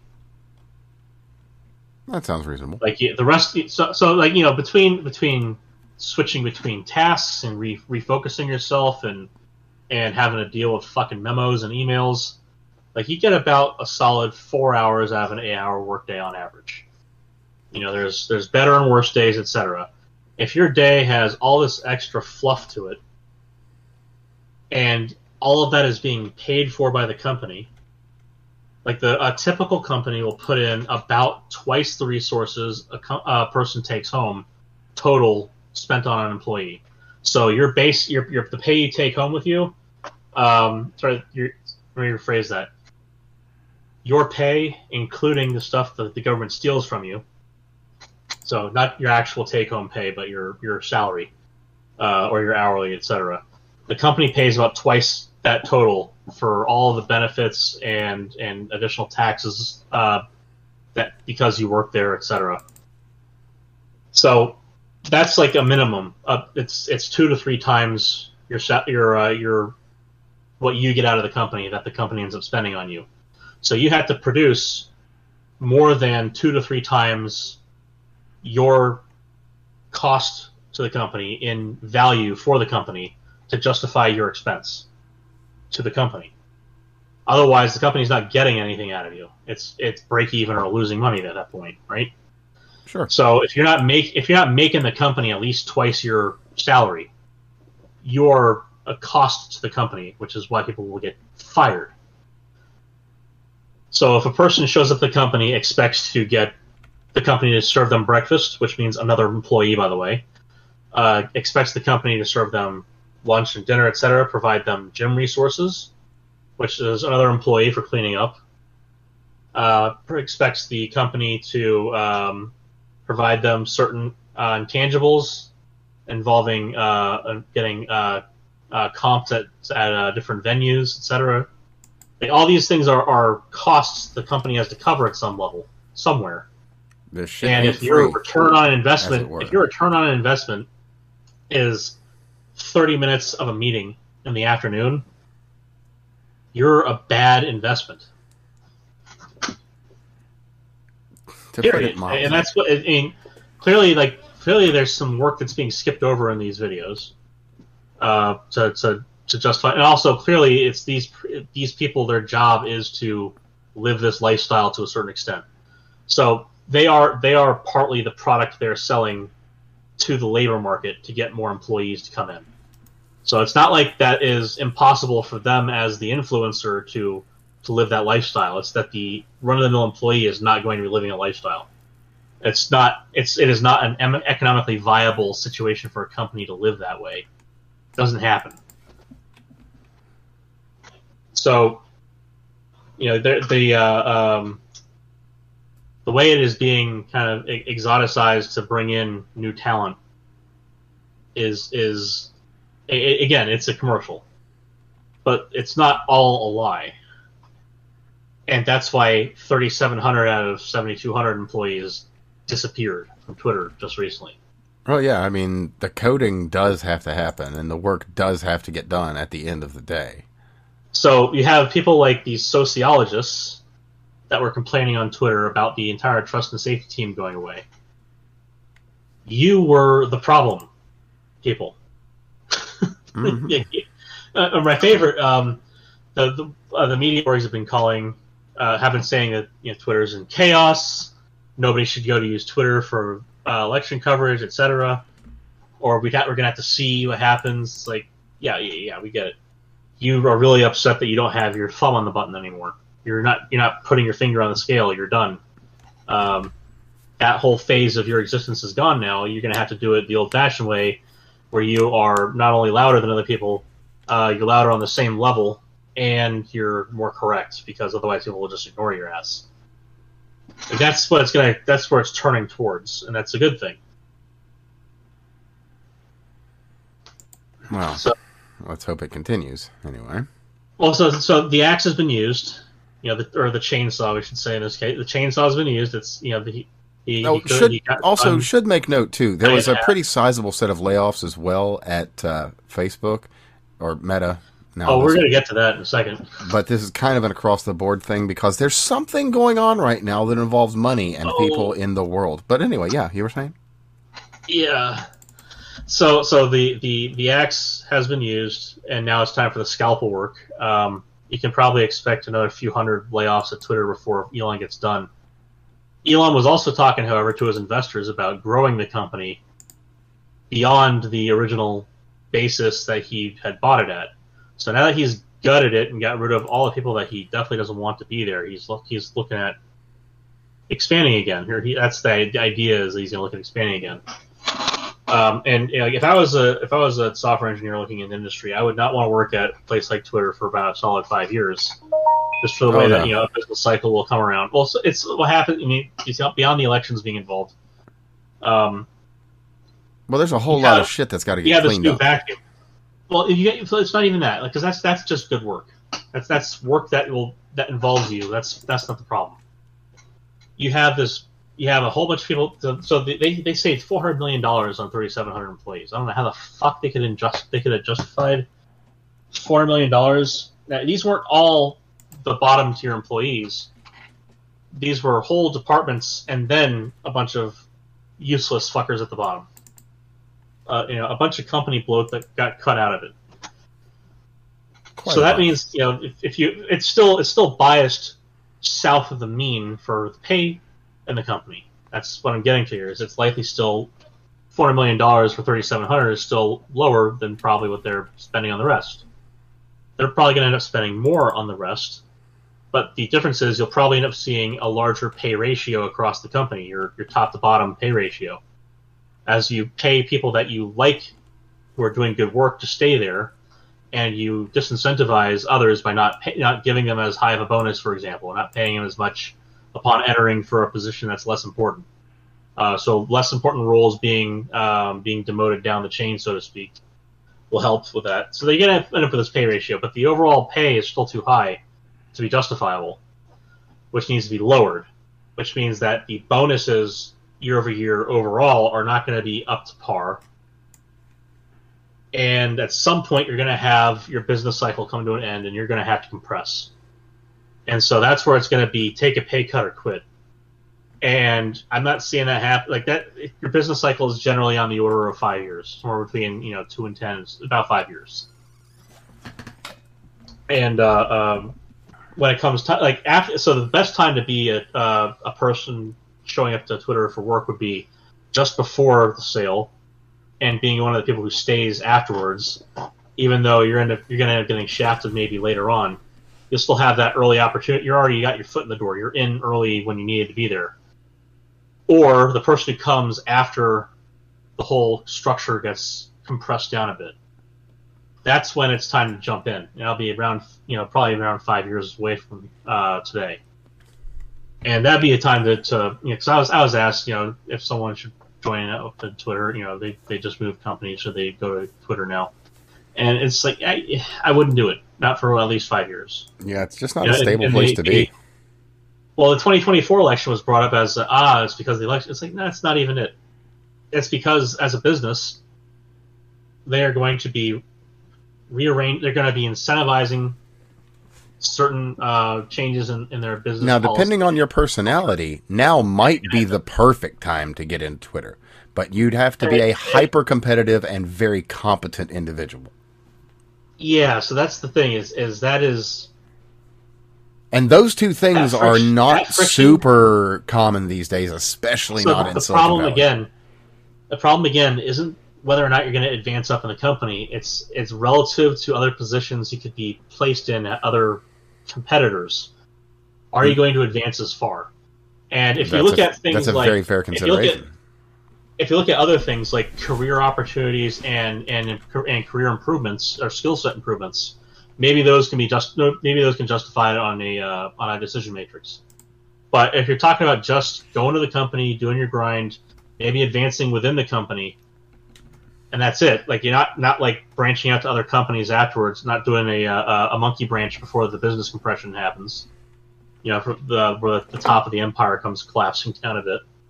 Sure. Um, think think removing the stilts from below the metal part at the top of the pyramid. You know, it's when it when that comes crashing down, the stone beneath is not going to stop it for a little while. So the people up top getting paid getting paid more are going to take deeper cuts. So if you stay there long enough for that to happen, you're going to have a you now have a gap where you have to find another job or you have to accept this loss in income. That's the part that it becomes a problem. It's that, and that's brinksmanship, which you don't need for job security, right? You want to have a stable job, you know, that's not going to be the place to go. You want a job with good advancement opportunities, that's a place to be for a little while, but those are going to have limited return on your time investment. So this is where I was, I'm saying, like, if you know, if you're just trying, you're talking about doing a grind. This is a person who's, who is at the stage in their career will probably just be doing more of a grind. Um, no matter how innovative they are, and they are very innovative, uh, it's not going to be like that early phase where you you branch out more to get different opportunities. It's more like you you've started to settle in the industry. This is not the time to go to a high higher risk company like that in terms of pay. So sure, sure. I mean, it, it sounds uh, sounds kind of like what you're saying is it might be a place to make a name for yourself. You can, but the problem is the name has to be worth more than the loss in income you might incur later. That's true. The That's name true. the name would have to be a bigger pay bump at another company. The aim That's would fair. not be Although staying that being said, Twitter in its current incredibly chaotic state might be a very good place to network because a lot of people are going to be coming and going over the next few months. But again, So that falls be- back to my prior, um, you know, you don't have enough time. Judgment. That's the thing. So you get names. You'll get names, but you're not going to have enough info to know if they're good names. mhm. You'd have to, so this again. This is the thing where it's like, okay, you're thinking of the company after Twitter. It, it's just again, it was not a bad thing. That's that's a great thing to think about. That's actually very important. But if you're in a more established position, you're a senior software engineer, for example, you might not need to expose your your net worth to that kind of risk oh, and, and uh, uncertainty in your pay. And speaking of exposure and uh, moving around, we should go ahead and mention to. Uh, I imagine it won't really fall onto any of our listeners. You never know, though. But uh, Right. if you were thinking about moving to Mastodon, just uh, make a quick note that um, the administrators of the Oh, servers God. that you join have uh, full access to not only your passwords but also your direct messages. So you know, uh, enjoy Oh, so this Mastodon. is why I like Pleroma. So, so what I like about Pleroma is I don't have that. So I, I have an instance that I, I set up to fuck around with it, and uh, um, and yeah. So you have you have unfettered access to a lot. Which, frankly, it's your server space. You fucking should, unless you promise otherwise. In which case, you should stick to what you say. You know, Sure. it's it's it's it is entirely. If you should read the agreements you sign when you sign them, even if it's click wrap. This is a big this is a big case of that. So um, what you can do in Pleroma is not it's it's not that you can see the password that was used before. You can assign a new password. oh, really? Period. Huh. Yeah, well, this is this is an admin task. You, you know, you should be able to now. The the task that is more secure and the one that would be done by a competent admin and would be immediately questioned otherwise by a competent client, so you the user, is you can force a password reset and send the password reset email right there from the admin side of things which is nice. That's that's fantastic because that is that is much more secure.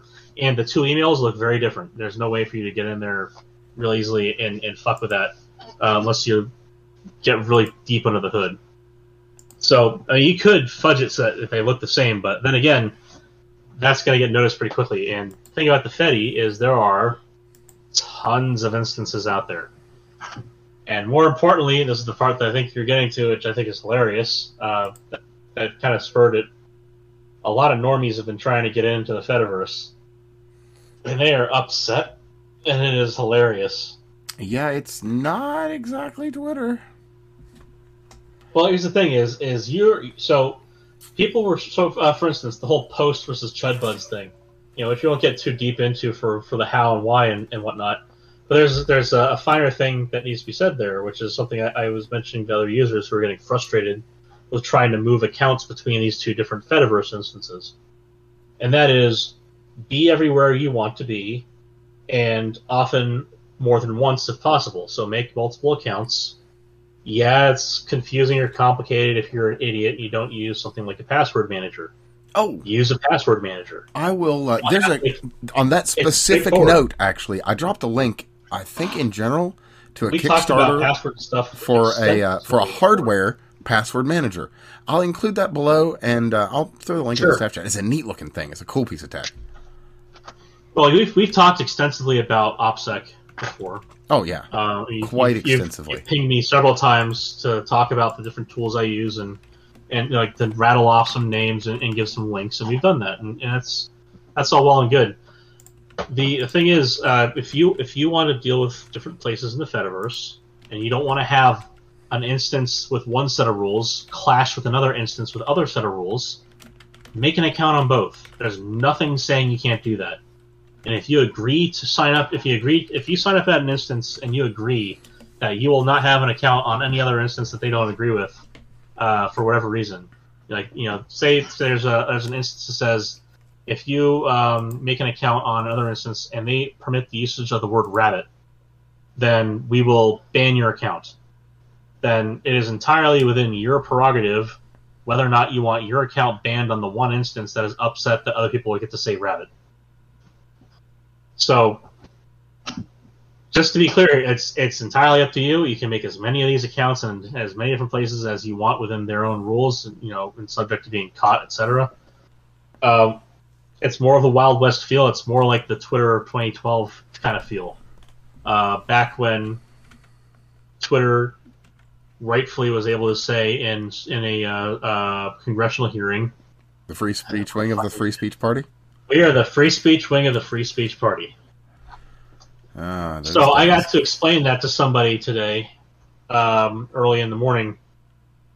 Someone brought the you know brought this up, and I said, "Well, look, the because um, the whole thing with Liz Fong Jones going after uh, Kiwi Farms and, and so on. Again, more stuff that we don't need to get into the details and the weeds of. Sure. But it, it brought up something important here because they're going after the very secure architecture of the internet itself. If you get a tier one backbone node to start acting politically, you will break the internet because they are. It is specifically functional because they are agnostic of the traffic that they conduct. They they are they are meant to have no knowledge of what passes through, just that they pass it through. That is the whole fucking point of them. Yeah, they're like a telephone carrier. To Right. put it as simply as They're not- possible. They do, they do not want to be involved. So we had SOPA, ACTA, PIPA, TTIP, TPP, um, uh, and then uh, a handful more that I'm just not going to bother remembering right now. But you remember all these different trade agreement bullshits that tried to get passed through, right? Oh yeah, monstrous. Right. So these the reason why so this is back when the people that, that were rightfully resisting this these moves from the left and from the right, but mostly from the left, center and left, um, they were on, on free speech grounds. The, at that point, it was the RIAA, the MPAA, and the BSA, the Business Software Association. Um, so like the like the other parts of the AA mafia, but they decided to leave one extra A out. You know, efficiency, right?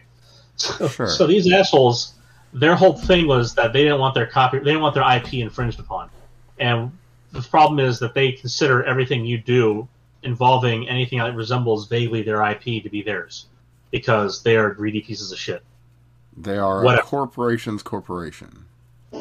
So you wonder what happened. Were they there? So I, I got to explain to this, this poor person. They they wanted to break DNSSEC as an example, uh, which is fundamental to how the internet works today. DNSSEC was in the later spec was in the latest spec of uh, DNS. So uh, you had your uh, DNS coming out. You had uh, ACTA, I believe, was the one that was going to break it at the time. Basically, it required a man in the middle attack, uh, MITMA, um, to to um, to allow governmental organiz- governmental signatories to the, um, the the agreement. I think it also came up in TTIP. Um, they wanted to have they wanted to have the ability to DNS block um, a domain. So basically, if you wrote, if you made a domain that they didn't agree with, they could take it away from you. Uh, they could they could uh, register it to somebody else, or they could just make it not work anymore, which would fundamentally break DNS. DNSSEC, DNS security, uh, secure uh, secure exchange, whatever the hell it is. But DNSSEC works the way it does as a hierarchical system. So asymmetric key pairs, everyone's familiar with the idea of a public and private key because of the crypto and so on today. They are uh, the DNS um, setup works the way it does because only a node higher up in the pyramid can distribute to the nodes below it using public private key cryptography for security the updates to the DNS table, which allows you to turn what you type into the address bar into the IP address that is actually sent the request from your computer. They wanted to be able to break that. That is why, for instance, those trade agreements were flat out fucking horrifying. The same kind of I'll just say the same kind of evil is at play now, where there are people the, there are people that are embarrassed by their past behavior, that are going to extreme lengths, and they are a lot. Several of them are industry insiders in, in tech. They're going to extreme lengths to start imposing their political and ideological will upon fundamental structures of the internet, and they need to be dinged for it somehow.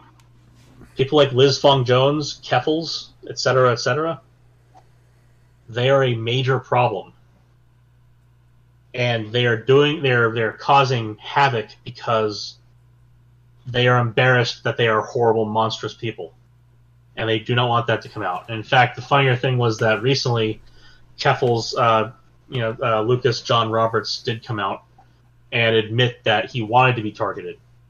He Hmm. wanted the heat because that would give him the clout to make what he did happen.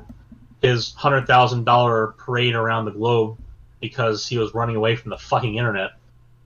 Um, that happened on purpose, and as I mentioned before, the reason why that happened, uh, aside from wanting the attention and the money, is that he didn't want people to look up his Docspin, which had a lot more, a lot of the uh, the the random commentary and bullshit from Kiwi Farms stripped out. So there are a lot of interested parties that are are among those who would rather not have their very much valid criticisms cataloged on the internet anywhere, and they are out there trying to dismantle the fundamental fundamental structure of the internet to get their bullshit to go away. This includes, by the way, people like uh, um, uh, that that Taylor lady, the journalist lady. Oh, Taylor Lorenz. Yeah, the aging the aging woman.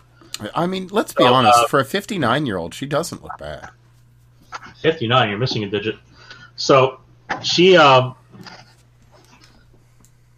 she is one of the people so Keffals' story kind of blew up in part because of Taylor Lorenz and several others in, of her ilk in, in media um, eventually ending up with um, uh, that that guy with the, the rod up his ass uh, doing the interview with Keffals so um, so Lucas's entire effort here has been to get rid of embarrassment, and he's used he's leveraged industry insiders. He has leveraged uh, in multiple industries. He's leveraged uh, a large rabid fan base, which is largely either delusional or misinformed. Um, and a lot of people have been disillusioned through this process, which is a good thing. But a lot of them are still rabidly in favor because they have aligned ideologies and that kind of um, fanaticism should not be discounted here. That is, so so the, this whole like woke phenomenon is in part a a weapon that just another arsenal tool um, that is being leveraged by industry to make things either go away or run the way they want them to to make um, regulatorily captured markets. Regulatory capture used to be the name of the game in DC for insiders who turned into private sector and came back as lobbyists. That the whole point of it was to have that revolving door, and it was a gravy train for the lobbyists, and uh, it also kept the companies happy. They were able to to involve themselves and ingratiate themselves in government policy at a, a level that a normal citizen just cannot get to. So the the idea now is that they have these uh, activists on the ground who are capable of acting as NGOs uh, with their own benefits that a, a normal lobbyist or company cannot simply get to. Um, and especially when you have these connected insiders like Liz Fong Jones, former Google employee, got uh, his ass kicked out of Google uh, for being a gigantic pain in the ass. Unfortunately, he still has a bunch of his contacts at, at other companies now, including some uh, some critical systems infrastructure. So Of course.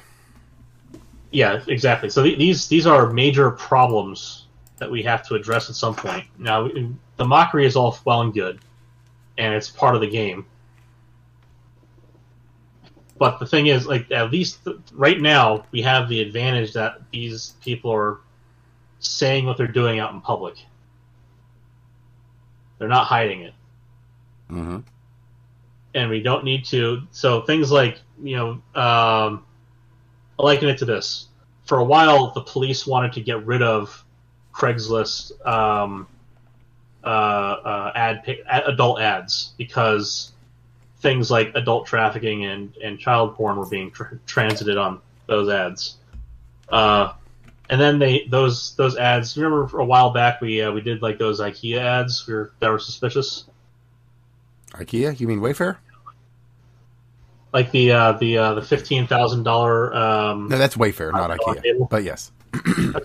sorry, sorry. Wayfair, whatever, same thing. Well, IKEA Yeah, doesn't deliver, you know, and I mean, if they did, you'd probably it would probably only come from China and come in parts, and I do Not- not, want to do that assembly. Oh, I, I my am not interested. Okay, So so anyway, yeah, that's that's super dark, but it doesn't sound like it unless you know the deets. Holy shit, that's dark. well, it's also it, well, it also doesn't sound like it's out of the realm of possibility, which is this really disgusting. part, no, that's why it it's even darker. Jesus. So anyway, um, that is an example of that industry going underground, an unintended consequence, a backfire. That's that's the blowback that the police trying to do the upstanding righteous thing got. Instead of instead of allowing themselves the golden opportunity to go after these people while they're talking about what they're doing out in the open, where they're very easy to investigate, very easy to find, very easy to jail.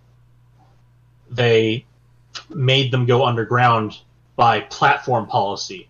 They didn't go underground because they noticed a whole bunch of them were getting arrested. They went underground because their ads were no longer allowed on Craigslist. Period. They were no longer there to be reported for cops to find them to then arrest them and put them in jail.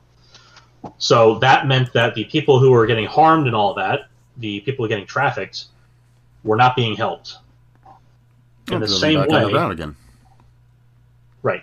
In the same way, we look at people like Liz Fong Jones who are doing all this shit out in public, and then we look at the do-it-yourself HRT website, which got uh, uh, the DFE treatment, uh, got scuttled. Even so, thankfully, a whole lot of that shit got saved, and a lot of that info is well cataloged. Sadly, it is no longer as well as out in the open. Um, that kind of fuckery is still going around in, uh, in certain Discord servers because, of course, it is. Uh, Oh yeah. parents don't let your kids on Discord without supervision until they're like in their thirties.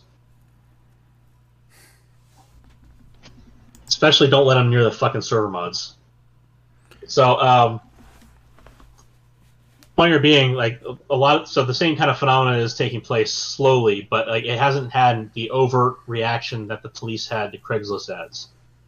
You know, it hasn't gotten to the point where people are just saying, "Okay, this stuff we have to crush it completely." Yet it's still out in the open, like the whole libs of TikTok thing, just to broaden out the scope of the discussion. Well, that's a really Perfect good example example, of this. too. Yeah. They're still they are still doing all this stuff out in public. The whole the um, the, uh, the the drag show thing, all that stuff is still happening out in public. Or they haven't for, gotten for the love of God, some of the teachers that show up on the libs at TikTok. Yeah Like, for fuck's sake, you are literally teaching these kids about sex at way too young an age. You are literally. uh, I mean, I, I, I want to say they're literally sexually abusing the children, but they're they're just right to the very line, just to that very fine line. in any event, yeah, I mean, so you're, you're absolutely right. Uh, the the the the broader point here that I'm making is that we, we need to make sure that as as these multiple kind of intersecting timelines here kind of come together in, in a you know menagerie of fuckery tomorrow, uh, tomorrow and the ensuing weeks till the next Congress gets started up, probably weeks after that because you know there's going to be a January 6th event, but this time it's totally different because there was justified. Um, Yeah. Uh, other other than you know another uh, Pelosi attack. I mean, there's there's Like, only so many male prostitutes that are going to come over to your house when this kind well, of you know, hey, happening. if they have Craigslist ads, we can find them before they beat him in the head with a hammer. Yeah, see, look at what you did, cops. You're making life hard on the on And this is simple why we should fund folks. them more. Simple folk like Paul and Nancy. They're just trying to live their best life. You know, Nancy is just trying to drink her five liters of liquor a day and have her ice cream, and Paul is trying to, you know, get with a guy that's half his age. You know, they're doing their thing. They're living their life. So, so, so the, uh, what I was trying to, uh, so in broadening that discussion, I was I was drawing in some parallels, and the idea here is that the, the kind of the, the warning message is that if we don't kind of proceed carefully, you know, it, collectively isn't the right word here because it's not collective action kind of bullshit. It's not communism. I'm going for here. If we don't kind of rein in the approach and and avoid telegraphing the next move, before we've properly like cattle. Like, here's the thing. For example, I don't really have a whole lot of love for Kiwi Farms. I think that they're goofy. I think they're funny. I also think they're a whole bunch of turbo autists, and that's their thing. And that's fine. I'm not here to tell them not to talk about people because why the fuck would I do that? I don't want someone to tell me not to talk about things. Oh Fuck yeah, to be entirely honest, I mean, I don't really use the place, but as far as I, don't can tell, really all they do is laugh on their lot of it. forum. But as far as I can, like, they're all they do is laugh on their forum. And you remember the whole Tumblr um, containment board failure? hmm That's what's looking. That's that's that's the other side of that whole unintended consequence thing. Is like, do you people really that are causing problems will go underground. Do do you the really? Liz Fong Joneses, yeah, they'll go underground, and then the Kiwi Farms Collective will will uh, will show up and start gossiping in the way they did before. So, I mean, you think you have the ability to ban enough accounts? Look at how many different characters are allowed in the name of a user on Twitter. You'll be able to. You'll likely exhaust the heat death of the universe before you are capable of eliminating every single new Twitter account that can be made by one of these people to fuck with you or to disseminate this information. For instance, the uh, you know with trying to go after Kiwi on, on tier one, is the part where I, I I'm still on their side of this because I don't want someone to censor my ass either. If they get if Josh has uh, said the the owner uh, Josh Moon has said you know, if they get to the point where where they're not able to serve the website anymore, he will dump a backup on torrent. And that is not a protocol you can just kind of flip the switch on. You'd have to actually turn the internet off to get rid of it at that point. Yeah. It's you can't just say, "Oh, that's illegal traffic." You're not going to know what it looks like. It's it'll be split up into a little bunch of little pieces. So, like the point being here, it'll be many terabytes, but that shit will go out. Uh, he's promised that effect, and it's not that difficult for him to do that. So the next step that would have to happen is someone's going to have to convince the government to seize his assets in multiple countries, as if, of course, there aren't already backups elsewhere. And Dead Man switches, no less. Right. So, thankfully, there's some there's some kind of mutually assured destruction going on uh, underneath the currents, but there is also this the, the crossfire which is hitting everyone else. I uh, the the whole Cloudflare thing, um, multiple other companies getting hit in the same way. Yeah, it You set some the very bad precedents. Some very bad precedents. Exactly. And what happened immediate? So immediately before they made the decision to kick Kiwi Farms off Cloudflare, Cloudflare said, "We do not want to do this because other countries that we do not like are coming to us, and their governments are saying we need you to get rid of these other websites." And using the exact same reasoning that Lucas and uh, Fong Jones were using, same exact reasoning, saying every time we do this, we shoot ourselves in the foot. It's like, okay, your feet are, your most of your toes are missing. So what are you doing with the gun down there again? Geniuses.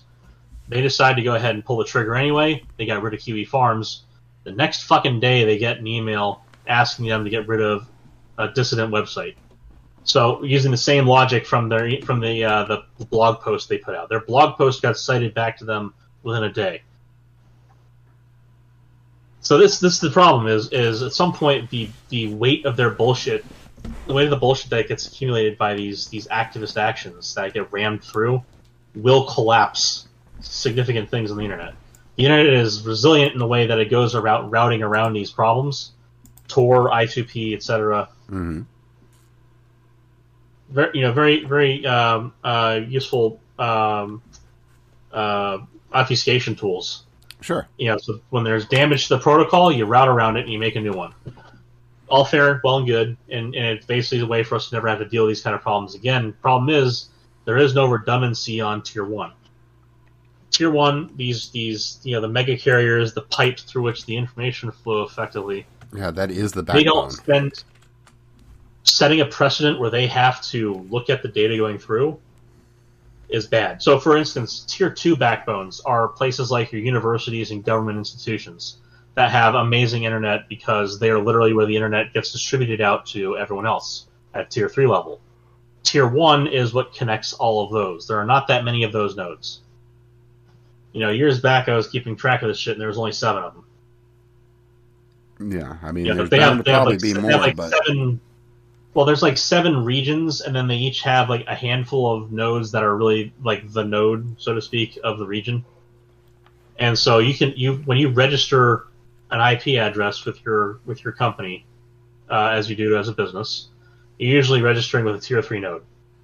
There are ways to, if you're a big enough or important enough company, where you know the right people and they can hook you up with the other with uh, someone who's inside another company as a client, not not like an, an insider under the hand under the table kind of thing, but as a legitimate client, sure. you can get a tier two uh, registration. You can you can then get that a forwarded tier one registration, but you're still registered at tier two level. You these kind of these kind of registrations are, are kind of proximal to you not being a big enough pain in the ass for the company that registers you. If a tier one node has to start looking at traffic, that's bad because that sets the precedent that tier one must or ought look at traffic. And once those tools are in place, it's not like they go away. Period. Yeah, no, that like makes they sense. do they do broad meta analysis, sure, to make sure that the data is being routed efficiently. But they're not sitting there trying to figure out, for instance, like what porn you're looking at. Oh yeah, I mean, uh, I wouldn't. They wouldn't really get You know, down to the layer trying to see if where that is. They're not trying to Am see I if you're dead naming trannies on Twitter. You know? I mean, to be to to be real specific about this, that would kind of fall outside of the networking layer that they work with, wouldn't it? Uh, that depends on how deep the package inspection is going to be. Well, How- well, how as it as it stands network- currently, it's well outside. Well, as it stands currently, as it stands currently, it is well outside of their purview and review. Gotcha. Okay. I, I just So- want to so I just want to clarify on that because I Yeah. So, so the, idea is if you want to get deep enough packet inspection and and network discovery to determine that level of information, you're talking about a a, a, a significant increase in your computational complexity, let alone your computational resource consumption. or in other words, Um, lag. Yeah, that's it's oh, it's not even lag. It's it's the buffer of shit you have to collect and store locally to parse later at scale. Oh sure, yeah, yeah. It's um, just an added layer of complexity internally. that uh, And if the traffic can still be zipping through just fine, it's just that you're going to have to collect. You're going to have to hoover it up and then process it to get your analytics out of it, whatever those analytics may be. Uh, on just you know looking at the uh, maybe one or two nodes deep in the source uh, for your NAT, and using that as uh, as your total basis for your your meta analysis, like you don't need to know what is inside the data packet to know it's got a size, it's got a, a destination on the other side of you, and it's going to go this many layers deep over there. It came from this many layers deep over there. Like that's enough to give you a way to route efficiently a significant amount of the data that's coming through a, a node. You don't need to worry about um, what type of data it is at that point. If you start putting it into their policy that they have to care about the type of content going through, those are changes that don't get reversed very easily, and they're very hard. To, they're, they're not very hard. They're much harder to route around. Uh, the the uh, encryption aspect of things. Uh, the whole, remember the whole undergrounding kind of thing. Yeah. What they want to do is get was excise and cut out things, but instead they've been burying them. And the, the thing is, the the heads keep popping up and sprouting. So now they're starting to, to turn to scorched earth. Hmm. and, and and firing people like Liz Fong Jones is not enough. They're a an activist and b they're technically connected. You know they're competent enough, but they're they're connected well enough with people that are connected and competent that they can do significant damage. I believe that. The, the Cloudflare thing is an example. That's more of the Keffel side of things than it is the Liz Fong Jones. Sure, sure. Same same idea here. Oh yeah, no, it all kind of falls under the same umbrella, you could say. Okay, You know, so you that-?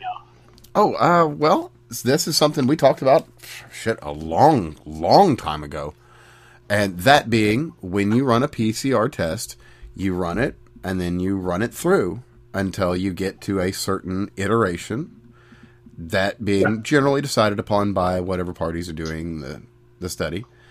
Well, it's then it's you- a statistical analysis. yeah, yeah, and you get to a, basically a certain concentration at which, okay, this is as concentrated as it needs to be, so it should be here, or it should not be here. And as we spoke of Right. on this, if you run that and run that and run that and run that and run that to the very very end, you're going to find something. You're going to find something you're after if you look in Well, yeah, small that's the end point. portions. So here, here's here's the thing, just to make it clear again, it's and we did a good job talking about this before, but it's not like we have you know we're not Wikipedia doing internal linking here. Right. I, I couldn't tell you which episodes we talked about it in detail on. Probably Off the top of my probably head. single and double digits for sure. But uh, so so just the the broad quick view of, of uh, RT-PCR, uh, and they say non-Q, which is good because it's it's the same fucking thing. So reverse transcriptase, polymerase chain reaction testing. So PCR, a lot of people learn about this one in, in uh, middle school or high school biology. It's straightforward.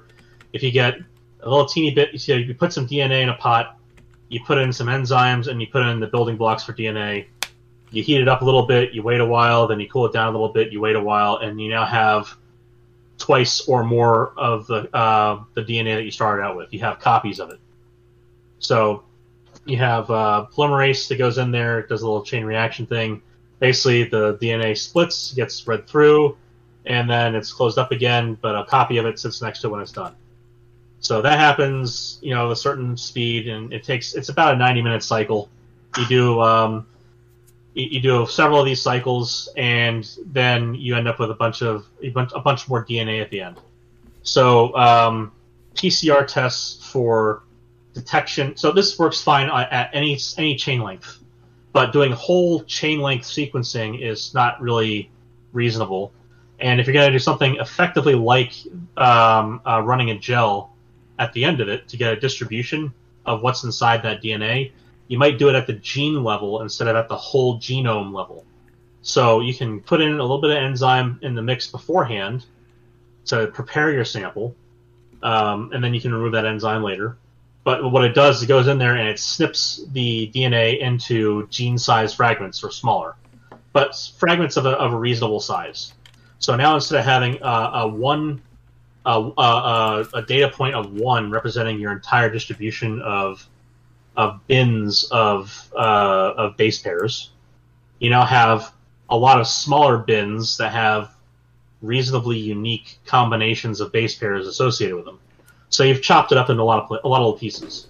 But that means you now have a statistical distribution of the size of the chain that Mhm. was a part of the big piece, and so how long it is, and how many units of each um, each of the four different bases are present. And there's there's you know you can also do which kind of pairs and which kind of triplets, etc. The triplets is where it gets to be important because those are the codons for the uh, different amino acids. So you can get an idea of, of which of these snippets are are represented by which part of a statistical distribution you see on on computer in front of you. So that's just one known sample you can have a library of these different statistical distributions. And when I say that, I mean think like bell curve. So the shape of the curve, like how tall it is, like tall, skinny, short, and fat, is it located left or right on a consistent axis? So everything on the same axis is it shifted left or right? And so you can get a, a whole library of these different distributions of snippets. And if you run a PCR you can then say, okay, I can add these different curves, like different um, different weights of these different curves. So you know, twice this one to every one of this one, and get the distribution that I see from an unknown sample uh, on this plot in front of me. And the thing is, these distributions are are non-normalizable against uh, an infinitesimal sample. So you can start off with one DNA chain, which is effectively undetectable but you can amplify the signal by doing the PCR chain reaction. So every time you do a cycle, every 90 minute cycle or so, you get a whole bunch more signal out of it. So you start to fill up the area under those curves. They start to, to get taller. And the say the gaps between the peaks start to become more noticeable. They're not so small. Yeah, I have. I've got a good image on screen to represent gaps that people can recognize. Sure. Yeah, there you go. That's, a shitty distribution. That's over time. Yeah. All right, so that's, Well, not over time, actually, instantaneously. But yeah, yeah, yeah. Go on. yeah, yeah. Anyway, that's a step function. So, so anyway, uh, so you get these combinations, you know, so so multiple bell curves kind of overlapped on top of each other that that shows up on your screen. You can go against this library and you can deconvolute, so basically solve the the linear set of equations to determine, you know, how these things stack up against each other to show what's actually being Like, deter- what? uh, What's being the real distribution here amongst these sample Well, sets? Basically, How, how many diff- well, it's like how many of these known samples are in the sample we have, and what are their relative proportions? okay, But you have to have a library of known samples. Sure. That's one thing.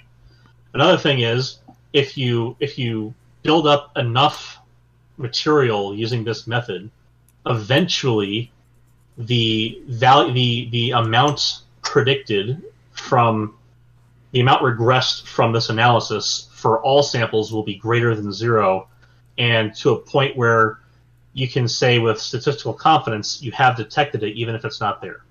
And this is a quirk of the math. It's and when I say confidence there, it's- the statistical measure of it, not the literal measure of it. So it's not like, oh, I'm sure that we have it, even though it was never there in the first place. It's like, no, it wasn't there. It's just that this is the limitation of the test. It's like diffraction, where you know once you get to a feature that is smaller than the wavelength of the light coming in, you can't really see it anymore. So And, what like, you're saying is we can use PCR tests to verify that holistic medicine works by verifying that in fact those amounts of product are in, indeed there.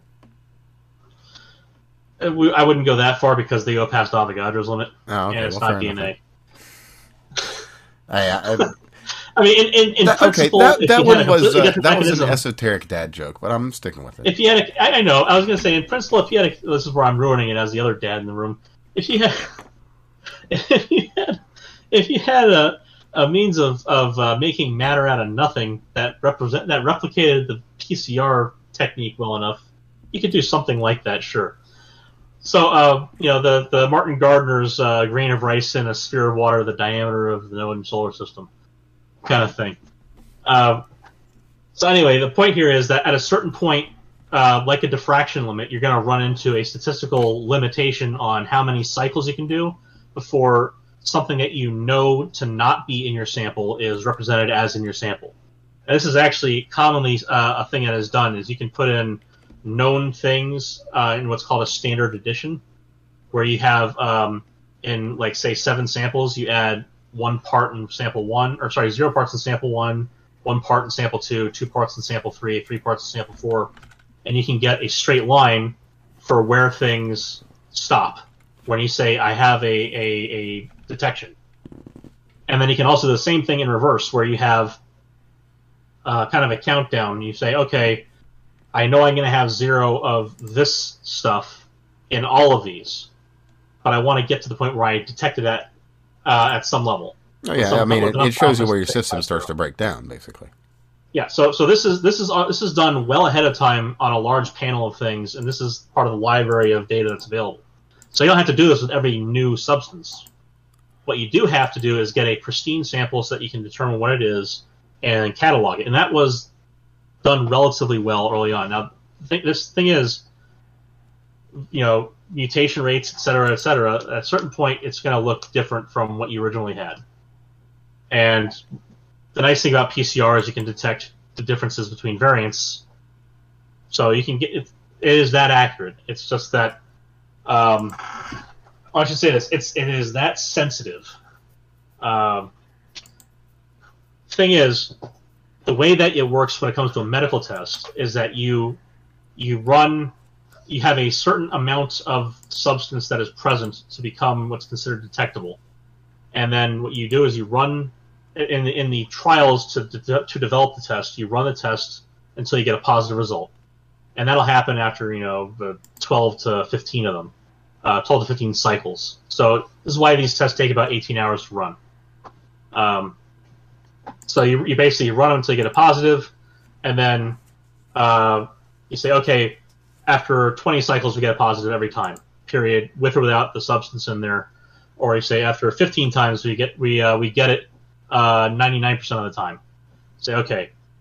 So what you do is you you then run the test with the analyte present from an unknown source, etc. So a real test, and if you get a, a positive result after like two cycles, that's pretty damning evidence that it's present, whatever it is. So Sure. COVID in this case. The, the problem is that when you um, are getting a, a medical result, a medical test result, you're not told how many cycles were run before you got that. So they run the whole entire test because they have to. Well, as a matter of fact, we reported on this specifically a while ago that there were vastly different arrays of testing paradigms across across just Yeah. the U.S. Just the U.S. Not even talking internationally. We, there was um, there were there were two or three different. So we, we talked about PCR. So so qualitative versus non-qualitative. Uh, so qualitative versus quantitative uh, RT-PCR. So RT-PCR, the RT is to take the RNA from the virus and turn it into DNA that can be run through PCR testing. That's all it is. So they take the they take the, the virus, they take the RNA out of it. You know, you can you can basically put it through a, um, a glorified blender, and then uh, you run you put the reverse transcriptase in there. You run that, you get your DNA, you run your PCR test. The uh, the qualitative um, RT-PCR, uh, the qualitative nature of it is is kind of the uh, the yes or no kind of thing, but all but that's semi-quant. That's not really qualitative. So the qualitative aspect is supposed to be a yes or no answer, but it's not yes or no because it is not um, it does not discount certain features of, of your your kind of logic space here. You've got okay, was it present? Not was it not present? So Hmm. it is a very sensitive test that is not very precise. The alternative that's is fun. so the alter so well that's it's it's convenient for its ability to be developed rapidly, but it's not convenient for its its uh its imprecision. So uh so the qualitative nature of it is when you're when you get the medical result back, you're told yes or no. The uh the med tech is told yes or no, but if it's a yes, they're told how many cycles it was because that's how they can get a statistical qualif- quantification. They can say, okay, was it less than 10 cycles? If it was less than 10, it's a yes to 95% confidence or 99% confidence or whatever it is. It's like, oh yeah, we just ran the test. say- Or, oh no, we ran it overnight through the weekend. Well, no, no. They, the thing is, they have to run the thing for the full set to make sure that the standard addition No, no, shows no. up I, I know what you're saying. I'm, I'm no matter just, what. you know, So uh, paraphrasing. yeah, I, I get it. I, so my, the point here is they don't stop short No. with these tests. They, they run the whole test. It's the whole 18 hours or so. The reason why they run for like a weekend for like three days is when they're short on machines, and they run them in triplicate to make sure that they get a statistically relevant uh, ye- uh, yes or no answer. Hmm. So the qualitative thing Okay, that you so my example gets- wasn't actually the best because there is a Well, it also, specific it also example. wasn't far. It also wasn't that far off because you know, especially early on when we had a limitation on how many machines could run at a time, people were waiting three or four days to get their answers back, and it's because they had to run them three times in a row. Hmm, true. Like, it, seriously, it, it was. It's it's okay, a. that's it's the a second time it's and night- ringing. I'll be right back, and I'm gonna see Go if ahead. this is important. Okay. Really? I'll, I'll keep going here. So anyway, the point being here that the um, the the qualitative nature of it is the yes or no, and yes or no is what you as the Okay, patient. it's get. not my It's not parents. Nobody's be- dead. Nobody's injured. Okay. Okay. Well, I'll, I'll just keep going from where I was. I was just Yeah. going to say, like the, the qualitative nature of it is really what you as the patient are going to get regardless, a yes or no answer. And the problem is, it's not an exclusive. It's not exclusive uh, in the yes or no nature of it. It's either yes, you you have it, or no, we didn't detect it. Um, so again, so the, the sensitivity is great, but the precision is bad. So if it was something that was similar enough and the design of the test was bad, then it wouldn't catch it right. You might get a false positive. So, so the the other side of this, um, which which is the better test, but takes longer to develop because you have to get the actual antibodies and then uh, grow enough of them and tag enough of them to make the actual devices. But the the COVID tests everybody's been using, uh, these are based on antibodies, and they are they are much better. So that the red that you see, that little red line that you see, those are gold nanoparticles that are attached to the ass end of an antibody uh, or an antigen, rather. Um, so so um, I mean it, it is both. So they have they have the uh, basically there's some of them have two sticky sides, um, and then uh, gold nanoparticles stuck in the middle of them, and some of them have one of the sticky sides already capped off. Uh, and ba- okay, so the idea here is that if COVID is traveling through in the liquid, it'll get stuck to the one side of it and drag it along. And then if it's actually COVID, the other side where there's the test line has a bit that's sticky to COVID too, that's bound to the fabric that will prevent the nanoparticle from continuing past the edge of the uh, uh, the visible part and depositing later. Instead, it'll deposit right where it's supposed to, and you'll get a red line there. the The reason why they use these nanoparticles is that they're obviously they're nanoscopic, so you don't just see a whole lot of red traveling along. Uh, even though it's the whole entire strip is basically faint red, uh, you just can't see it because it's so it's so darn dilute until it gets bound up in that little area. So there's two different types of ink effectively in there, made out of these different antibody bits, and uh, some of them are bound up already. The same same stuff that's supposed to detect things is present for the test and the control strips, the little lines there. Mm-hmm. But the stuff that is passing through from behind the plastic, uh, between where you put the stuff in and where it travels along out in the open, um, that's about a 50-50 mixture of the two different types. The stuff that's supposed to hit test and and show you that you have or don't have COVID, and the stuff that's supposed to hit the control and show you that the sticky bit that's supposed to look for COVID is actually working. So basically, they have something that has a carrier for the gold nanotube, or sorry, not gold, gold nanoparticle, um, and they have uh, uh, an antigen bound to it already, and they have the uh, other side which is looking for an antigen to bind onto from the actual viral particle. So those both travel down. They hit their own separate ink lines. And if you don't have any COVID, then the stuff that didn't find any travels right along past the other side and under the plastic again. You don't you don't ever see it. If you crack them open, you can actually see kind of a red smudge where it'll end up anyway. Um, anyway, um, these tests are much more precise, but they lack the sensitivity of PCR. So if you have a single viral particle in your sample, PCR is more likely to pick that up. Like it, it will pick up something. You know, it might not. It might it might be convoluted in the data, and unless it was like pristine background. You know, if you had just the virus, uh, just the viral particle, and that's it, then you're definitely going to be det- detecting it with PCR. If you had a bunch of other stuff involved, it'll be a little bit noisier, and you, you might not get as clean of a picture, but you might still be able to see it with the antibody tests, if you've only got like the one, then you're going to have like the one nanoparticle stick to where it's supposed to. You're not going to see that. So it's not as sensitive, period. But it's still pretty sensitive in in g- general scheme of things. Um, you know, are there ways you could make it more sensitive? Maybe, um, but you make it. It would definitely make it slower. There's not really a way to trade that off.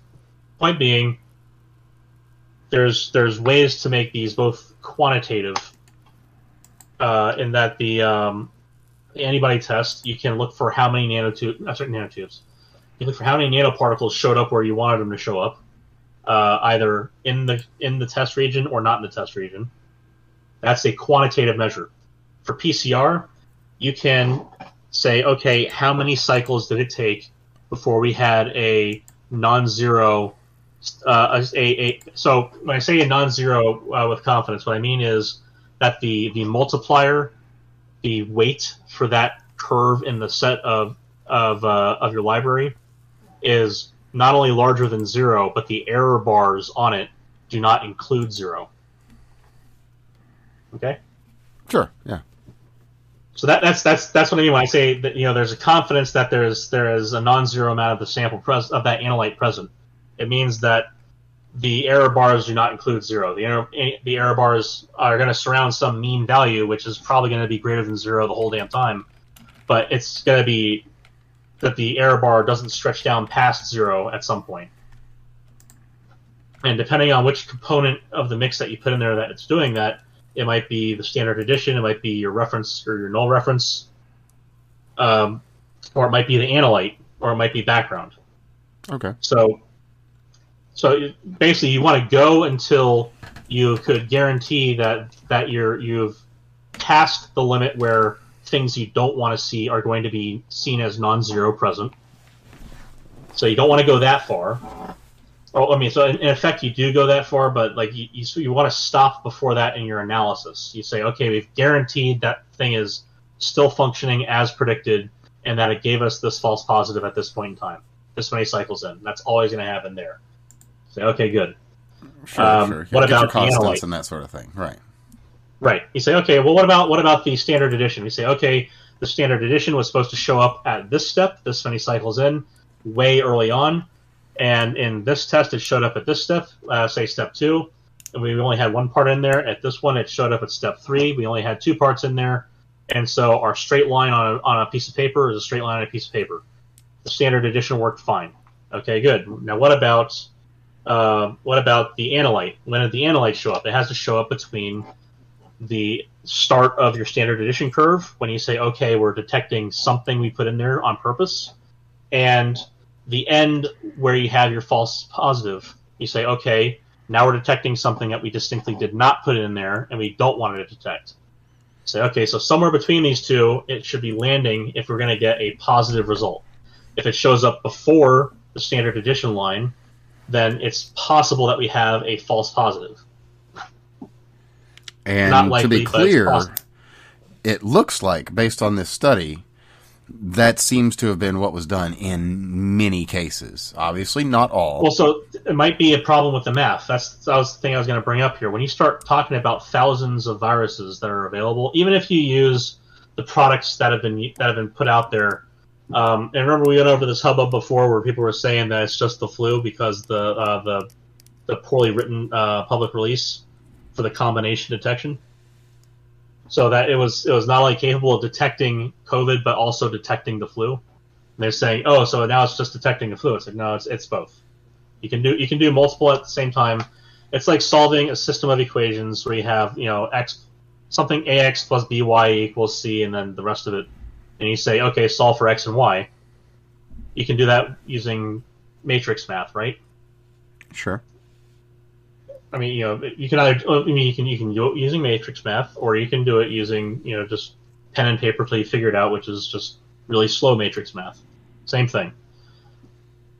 Uh, point here being, you, you have a much larger matrix to start with. You have many more x's and y's that are involved, and you have all of your components from your library. Now, if you only include a couple of parts of your library, um, say you say, all right, our two detectable analytes are going to be influenza and COVID. Say, okay, well, that's not actually two, is it? There are 600 active variants of influenzas A and B. It's like 200 to one and 400 to the other. I can never remember which one's which. And then for COVID, there was uh, you know a handful of variants that we cared about, or, or, or how many variants we're detecting at the time. So the idea here is that you have on the order of we'll, we'll call it less than a thousand, but on the order of a thousand, somewhere between the order of hundred and the order of a thousand, different statistical curves in your library that can be matched up against the screen to build up your actual curve for what you're seeing from the PCR. This means that you're going to have some more fuzziness than you might suspect to your results. It's not just going to be stuff I intentionally put in, stuff I definitely didn't put in, and the analyte. It's going to be all this background bullshit too, and then not just the one analyte, but hundreds of them, probably. You know, even if you boil that down to the, the big ten for that year, ten different analytes is still big, which is probably what they ended up doing. Just to be fair, you know, if, if, if we're doing this on a desktop device and it's only taken, you know so many minutes to spit the results out after your 18 hours are done. Like it's probably it's probably not doing hundreds of different viruses, but they do routinely do these hundreds of different viruses kind of analyses. Uh, they, they do these um, at, at, larger facilities that are that are not dedicated to just this one larger throughput task. No, I would imagine. So, like if you have a virus, for instance, if you have a virus and you have no idea what the fuck it is, um, and it's killing you slowly enough that you have the time to get a PCR done, and the doctor throws their hands up and says, "I don't know what it is, but I need to know in order to treat you uh, without killing you." What they're probably going to do is run something like an RT-PCR to narrow it in, and then potentially end up doing an antibody titer at the end to uh, to determine exactly what it is. So once you get it narrowed down to within a certain set of possibilities, if you have both tools and you have no idea genuinely what it is, you can narrow in with PCR and then you can hammer home with the uh, known library of antibody tests if you have them. If you don't have, if you're starting off from a blank slate in a completely new disease, you your PCR will get developed fastest and that's why it was used so often at first. But it's much slower, as, as you know, 18 hours versus 10 minutes, sure. 15 minutes. And then the uh, once the antibody tests come out, they will dominate because they're cheaper, they're faster, and they're uh, they're more readily available. Like you, you don't walk into someone's home with a PCR machine and say, "Hey, everybody get tested." Sure.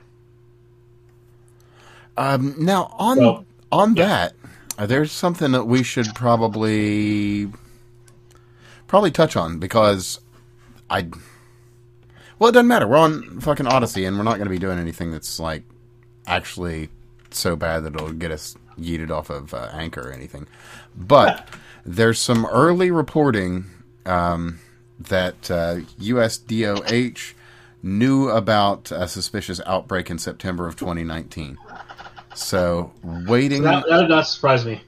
Yeah, no, uh, nor I, nor I. So, so you got to got to keep in mind that suspicious outbreaks happen.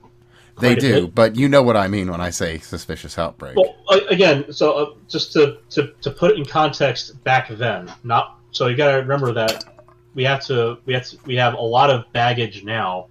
Have the burden of knowledge now that we mm-hmm. did not have back then. And well, and we've got the burden of being right the whole fucking time. Yeah, there's also that. But again, the, the the idea here is that you know people have been sounding the alarm on this kind of thing for a long time, and and there is routine monitoring that happens around the world. This is why we found out about the multiple bird flus that broke out in China during the pandemic. You know, thing, things like that are routinely spotted. They aren't immediately classified all the time, and so saying there's a suspicious outbreak is more of a general category term than it is uh, some kind of ominous code wording. It's well, just, in, hey, in my case, it is kind of ominous disease. code wording because I do want to make sure. I, I get that part, but yes, I, I get that. Part. Uh, but again, like you don't look at, you don't see a flu happen around a chicken farmer and immediately say it's a bird flu. You get it tested and see if your H's and N's line up to be a bird flu. Sure. So you, you say firsthand, you say, okay, they've got some sort of respiratory disease, and it's suspicious. You know, there's there's some kind of weird outbreak of a new respiratory disease in the area. And by new in the area, it doesn't mean a novel disease. It means it wasn't there recently. Say, okay, well, it's new in the area. What about it? And say, okay, well, uh, we've looked into it a little bit more, and we see that it is in fact novel. So remember the whole novel coronavirus thing. Mm-hmm. We uh, we say, okay, and, it's, it's well, actually, let me pause you for just a quick half second to yeah, add a little bit of specificity. It is uh, novel. It is uh, SARS CoV2. SARS. 2. SARS coronavirus 2. Yeah, so. so anyway, um, I, I, just wanted to add that so, specificity because this is a new version of a thing we were already familiar with from the Middle East. But please, continue. So, well, well no, mm-hmm. you're confusing two things there. There's actually three uh. Oh, yeah, I'm confusing uh, MERS and SARS. Sorry. Yes. Anyway. That, so SARS SARS was 2001 to 2003. Yeah, I, I got was, I got MERS in there. MERS My was bad. the eight to twelve. MERS was uh, the Obama era one, and then uh, and then SARS two, Electric Boogaloo came back for uh, Bush 3.0. Sorry, 4.0. Uh, actually, he wasn't. He was not a Bush. Trump was okay. Yeah, and I don't think he's got any ties to Nazi gold either. But that's another story entirely. there you go. so, um,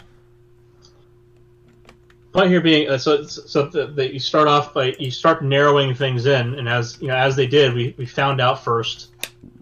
Uh, you know, clearly we had a, a Merry Christmas event instead of the, uh, the, the October surprise it should have been.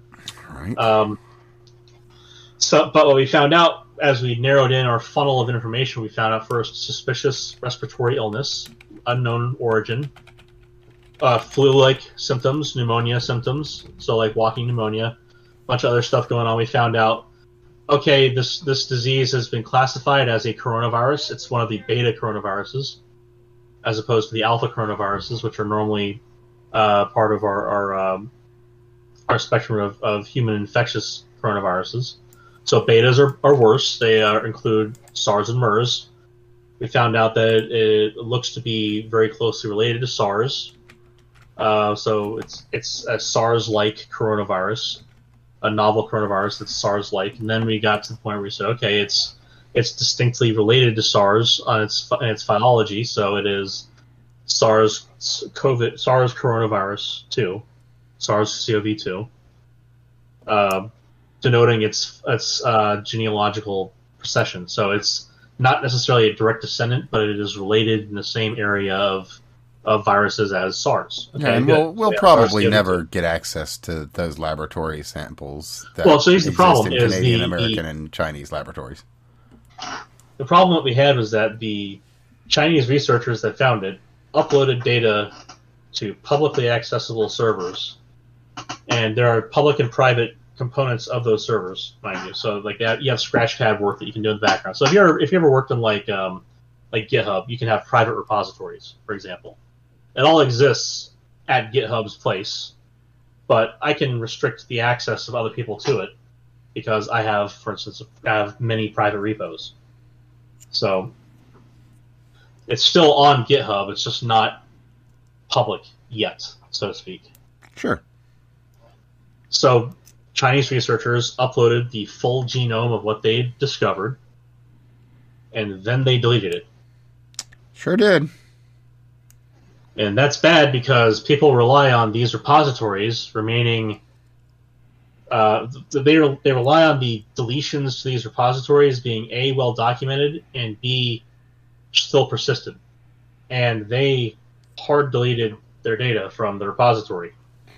And let's also make a note normal. about this for a timeline's sake as well. About this time, uh, the Wuhan area and uh, surrounds were being locked down, hard lockdown, to inter China travel. However, they were free to travel internationally. So what they told the people of Wuhan was, "You have, yeah, it was two weeks. You have two weeks to make up your mind. You can stay home, or you can leave the country." And the thing is that thing that people don't realize in general. I mean, I'm, I'm sure they're getting better feel of it nowadays, uh, considering the whole pandemic. North Italy is a large has a large leather industry, a large leather working industry that is primarily run by Chinese. Um, uh, uh, so they're not day laborers; they're uh, uh intermittent tra- intermittent laborers. So, like the same way that, like we have we have uh, um, like like almond farming or uh, or apricot farming in the U.S. Like you have you, you bring in, for instance, what was it? It's uh, the nut tree out in uh, California. They have a, you know, a ton of them, but they only need the workers to show up when they're ready to pick. You know, and they get a season out of that. They like six week window to go and, and pick nuts out of trees, and then that's it. Like, but that's all they need them there for. They don't need them there for the rest of the year. Right. Yeah. No. no so, so same, same idea in Wuhan. You know, there's a certain time of the year when leather is ready to be worked eh, to make a whole bunch of product, and then they go home. Well, that means these people have lodgings in northern Italy.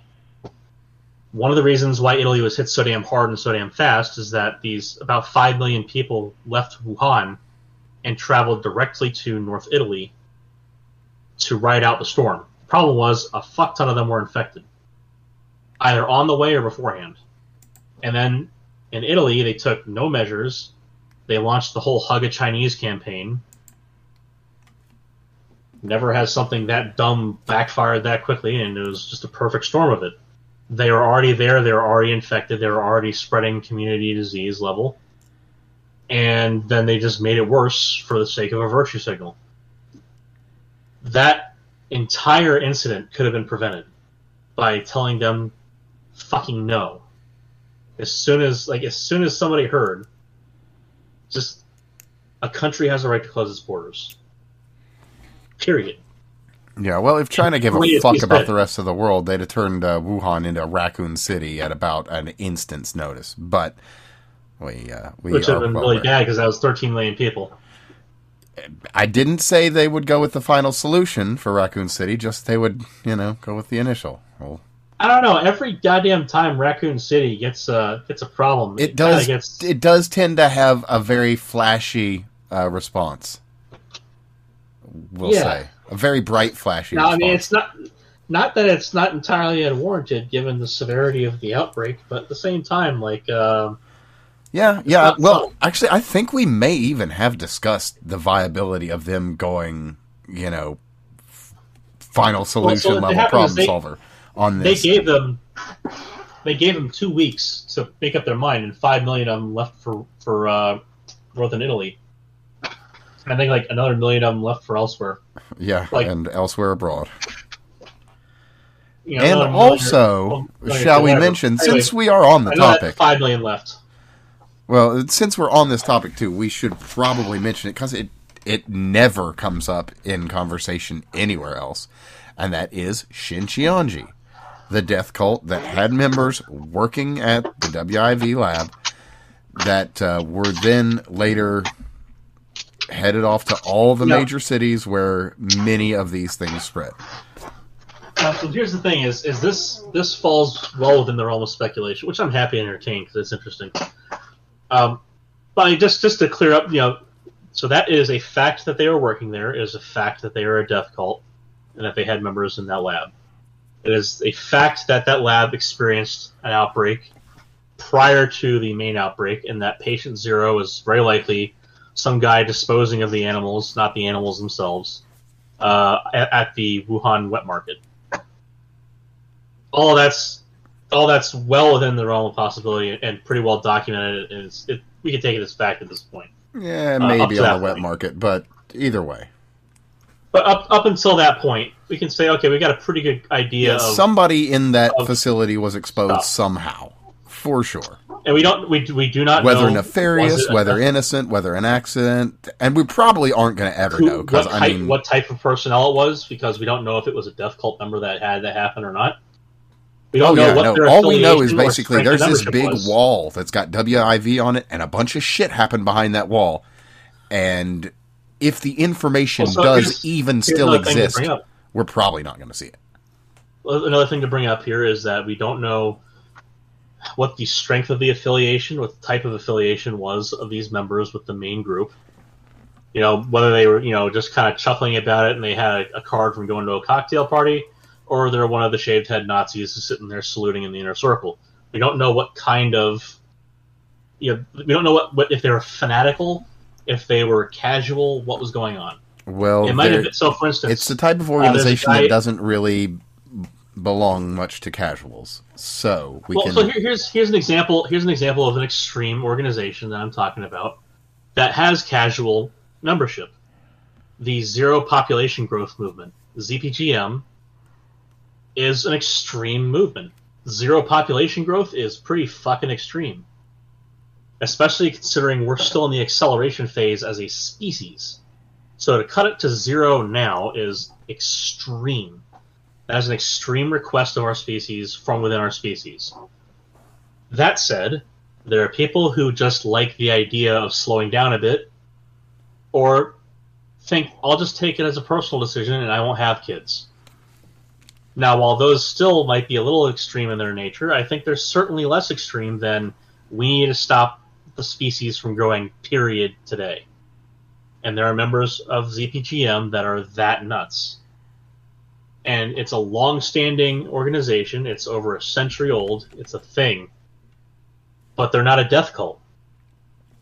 I'm what I'm positing here is that maybe the death cult side of Shincheonji is an extremist wing of it or what have you. Either way, it's it's a very exclusive club, so it's not like you get a whole lot of info about it in the first place. Well, to be fair, it does That's- not appear that Well- there is such a wing, and that it is more the basal nature So, of the uh, organization. But the the interesting conversation we had before was that this boils down to something that looks a little more like Twelve Monkeys, oh yeah, like for real. yeah, I know. That, like that- well, that's the real. point I need to make. Which is the craziest part.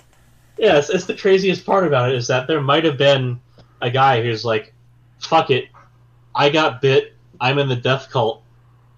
This is our mission, and since I'm already in this, since I'm already in the shit now, Guys, you I are not well going to believe the day at in it." work I had today. It was amazing. Or, you know, he shows up at home with looking pallid. His wife says, "Hey, honey, what's wrong?" He says, "Well, Good I had the weirdest day today in the lab." And then he says, "You know what, honey? Let's talk about this later. I need to go and talk to some friends from work before I talk about this further with you." Goes and finds his Shincheonji friends from work and says, "Hey guys, I know the I'm supreme leader. but I isn't this think, what we wanted?" I think we found it. It's like, boys, boys, it's our time. Don your shades. We're going in. And and then to be fair, they sent delegations of infected individuals to you know city centers and capitals of the world. multiple This literally multiple happened. city centers and capitals. So so the thing is, it, it's it's so what I know is that they sent people that are associated with them to these places. I don't know about whether or not they're infected. My guess is it doesn't really matter. Uh, in the case of Um, Israel, Chicago, and New York, they were all infected, and specifically so. I cannot account to others, but yes, Well, considering considering also the nature of the disease at the time, uh, the so the nice thing is we talked about this before that in, in, you know this is the whole burden of knowledge thing. Over time, the disease has been has been progressing towards uh, a more stable endemic disease uh, of the characteristics that would make it more hospitable to its niche. notwithstanding not the weirdness of. Omicron. Well, so like, you know, not as lethal to humans, um, and and uh, more akin to something like the flu. Still worse than the flu, but like getting closer in severity to the flu instead of like SARS. And the nature part of that nature is is that the asymptomatic cases are less prevalent. Um, so more people are symptomatic to it, and more people are reacting to it less strongly than they would a completely novel disease like SARS-2 originally was. So it's, it's like SARS evolved out of infecting humans. Out of it, one of the, it's, this happens on occasion in nature. It's not like it's not unprecedented. It's one of those fluke things where it can either keep going or it can not keep going, and it it, didn't keep going. It was uh, you know it's it's like getting red tide in the one little cove versus the entire coast. It's like, hey, there was a little warning shot there across the bow. Maybe we should have done something about the fucking wet markets let alone the viral fucking uh, about that we were doing in certain labs. So anyway, the the uh, that it's it's interesting that you, you bring up that like so there, there's the asymptomatic nature of it for for a, a, a large enough portion of people that it's it's still it was still very easy, especially when we didn't have as good detection. We only had like PCR available, and we didn't know that everybody needed to be tested. Really, we didn't really have the infrastructure to test everyone. Um, we should have just closed the borders for a little while and then figured it out. We didn't. So yeah, that that would have been a smart thing. yeah, and, so here's, here's here's the thing else to see with this is you know they have the study fatal flaw in PCR blah blah blah. Again, we we talk about it's the same thing with the vaccines. Um, you know the the vaccines are for specific diseases, specific viruses. They have a, a fuzziness to them and what they can affect, impact. You know, the further away you are in terms of like genetic distance, the less the vaccine is going to be viable in terms of achieving the major goals. So primarily sterilizing immunity, if not sterilizing, then primary immunity, which allows uh, primary humoral immunity, which allows you to impart herd immunity in a large enough concentration of vaccinated individuals. Um, and then you have lower disease burden, uh, lower disease, sorry, lower disease severity, lower disease burden. It's funny Uh, you like immunity and vaccines. Cough, cough. So the uh, so the, reason I bring this up is that time makes a difference. The longer you wait to vaccinate a population, the less effective it will be because the more mutations that will happen. And it depends on the mutation rate, mind you. It's not like this is in, in you know mutation rates being relatively low. You have to remember that there are trillions of virus particles produced per person. That's nine zeros of of opportunities to mutate on a rate of mutation that is, you know, uh, say eight to ten zeros. So Sure. you, it's it's not out of the realm of possibility. You make a new type of virus when you get sick. It's it's a thing that happens. It's not uncommon. It's how it's how this shit works. So COVID is relatively slow, or was at least at the time. You know, still I think today very uh, similar mutation rate. It's relatively slow to mutate, which is a good the good news. It wasn't like the common cold uh, family of viruses. It wasn't like the flu or, or AIDS. Sorry, well, let's HIV. let's specify the uh, the earliest strain, the uh, the wild type, was much much more capable of mutating, and it has settled, settled down significantly in a relatively quick time. So, so again, so the, it was slower to mutate than than influenzas, which Sure. is the important thing. But it So was the fast reason we don't mutating get for rid what of it them- was. And that again, I'm Fair saying enough. early ta- early days. It ha- it's significantly So, less again, here effective at point that being- now. point being here that the original booster vaccine that was scheduled to go out 2021 fall of 20 so late summer early fall of 2021 was supposed to include up through delta And this is this is something we've talked about on numerous occasions. The right the the complete abandonment of what truly was Operation Warp Speed. Operation Warp Speed wasn't made to enrich Janssen and Pfizer and Moderna. It was made to fix a problem. so if we had if we had kept to the schedule and we updated the vaccine so it's, it's, it's not saying we would have gotten to herd immunity or sterilizing immunity which are kind of our gold standards think measles mumps rubella we wouldn't we wouldn't have gotten necessarily to that, but we would have been able to overcome the the kind of activation energy speed bump that prevents us from doing things like eradicating influenza effectively. And Or we have know, we'd have been able to actually advocate for efficacious treatments like horse pills. Well, so again, instance. we've we've gotten we've I'll get to the horse pills in a second. We've gotten to um, we've gotten to an end stage that I did suggest was going to happen, although we're still in kind of the, the frustrating throes of it uh, to overcome certain inertias in certain directions.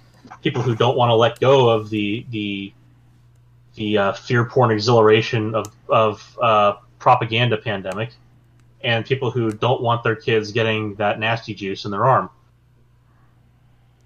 And so the end point was that schools might start to include COVID vaccination on their immunization schedule. Now, the predication that I put out there beforehand, which was pretty important because it's distinctive, um, and and I'll I'll make that distinction very clear here, was that it would have to be like a one-time vaccine. And this is something where Steve does have a major point. It's very it's very important that the vaccination that is given, the vaccines that are given on that schedule are stable, and that the population of viruses circulating in, um, in all reservoir populations is low. So that mutation rates being low means that the mutations that would require an update to the vaccine can allow updates to happen over years of time. So MMR as a vaccine doesn't have to be changed very often because the amount of measles, mumps, and rubella vaccine in reservoir populations out there is so damn low. The mutations that would require a new vaccine do not happen very often. There are so few viruses in circulation that those mutations simply effectively do not happen. But we have so many COVID viruses in reservoir populations, so much, so much physical volume of virus out there, and there is a, a, a Numberphile video from uh, from uh, Brady on Twitter, not Twitter on uh, on YouTube, um, where a guy did some back of the back of the envelope calculation. He said, you know, at this at such and such time, if you took all of the virus, all the COVID in the world, and condensed it down to one place, the volume of it would be about half of a Coke can, about 200 milliliters, which was nuts. I mean, the math works out great. It's it's funny as hell. But I mean, it's it's just to put it in perspective. You know, viruses are so damn tiny, but like that much stuff exists. That there's that much of the virus out there for measles, mumps, Well, I and rubella. mean, to be fair, that actually talking- to, to put that in terms MMR, that any talking less than a layman can actually understand, it equates very well with fentanyl and lethality levels. One Well, I one gonna get to is actual MMR, pill that a person might. Well, let, let, let me continue my analogy for just a quick second. So, one pill that you might take, the size of an aspirin, were it made of acetaminophen, it's fine. It's an aspirin. That same volume of fentanyl will kill a city. And so this is so it's the opposite severity, but it's a good example. yeah, yeah. I I, I just want to make that appreciable. So if if MMR and and COVID were equally bad at at, at, at their present scales, then yes, having as much MMR out there as COVID would kill several thousand planets or more of people. That's not the case. Yeah, luckily everyone didn't die suddenly. But anyway, my my major point here is that MMR is not going to mutate very quickly because there's simply not enough viruses out there to replicate and cause mutations to make it happen. And that's so that we've gotten we hit a stability point. You know, if if we for instance if we allow the uh, idiots that are not vaccinating their kids for MMR to continue to do so unabated, and I mean the idiots, not not like the people who have religious convictions or medical problems. I mean the people who are contrarian assholes who want to just fuck over everyone. The idiots if they continue to fuck over everyone else by allowing their kids to rampantly spread MMR, all three viruses, and, and the others they aren't getting vaccinated for, in such a way that mutations of sufficient abundance do occur, then the vaccines that protect everyone else will become less effective. This is why herd immunity is important when it, you have it. When you're trying to achieve it, so and, and we talked about this also before. How do you get there? the major thing that we can't do is abandon our our fucking principles and our freedoms to get there. Like it's not just your freedom to not get vaccinated; it's your freedom to go out and get vaccinated. The same way, like it's it's it's the same kind of fucking right, in my opinion. You Well- get to tell somebody else not to put cocaine into their body as a police officer, but you then get to dictate to them so that they have to put in a vaccine. Like it, of the fundamental choices I have about my body, what to put in it is entirely on me.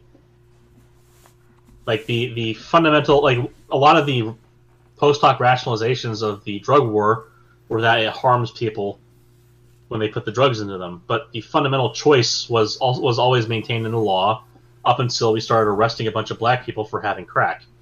At which point, you know, possession thing became a major problem. And if we're going to talk on that for a moment, all we can really do is just say, Congratulations, Glowies. That was an amazing invention. You accomplished a lot with that one, guys. Bravo. But that's some deep that- lore. Uh, yeah. Well, you know, of all the fucked up things that have happened in this country, that's that's one of those that are up there. hmm Yeah, it's only like you It's had like- a society of people that were actually getting somewhere, and then you had to invent drugs and the civil rights movement to destroy it. But anyway, Well, I mean, you have people that were there at the time that are, you know, might be a current president that says stupid things like they're going to put you back in chains. well, all I'm going to say is that, that, Joe Joe had some really choice words for Clarence, and folks should look them up. Oh man, They they really should. it's disgusting. It's it's horrible, horrible. Anyway, Yeah, we've gone deep, just- deep into the COVID. I, I know we've gone one. deep into this. Like it's just like well, see the thing is this ties in.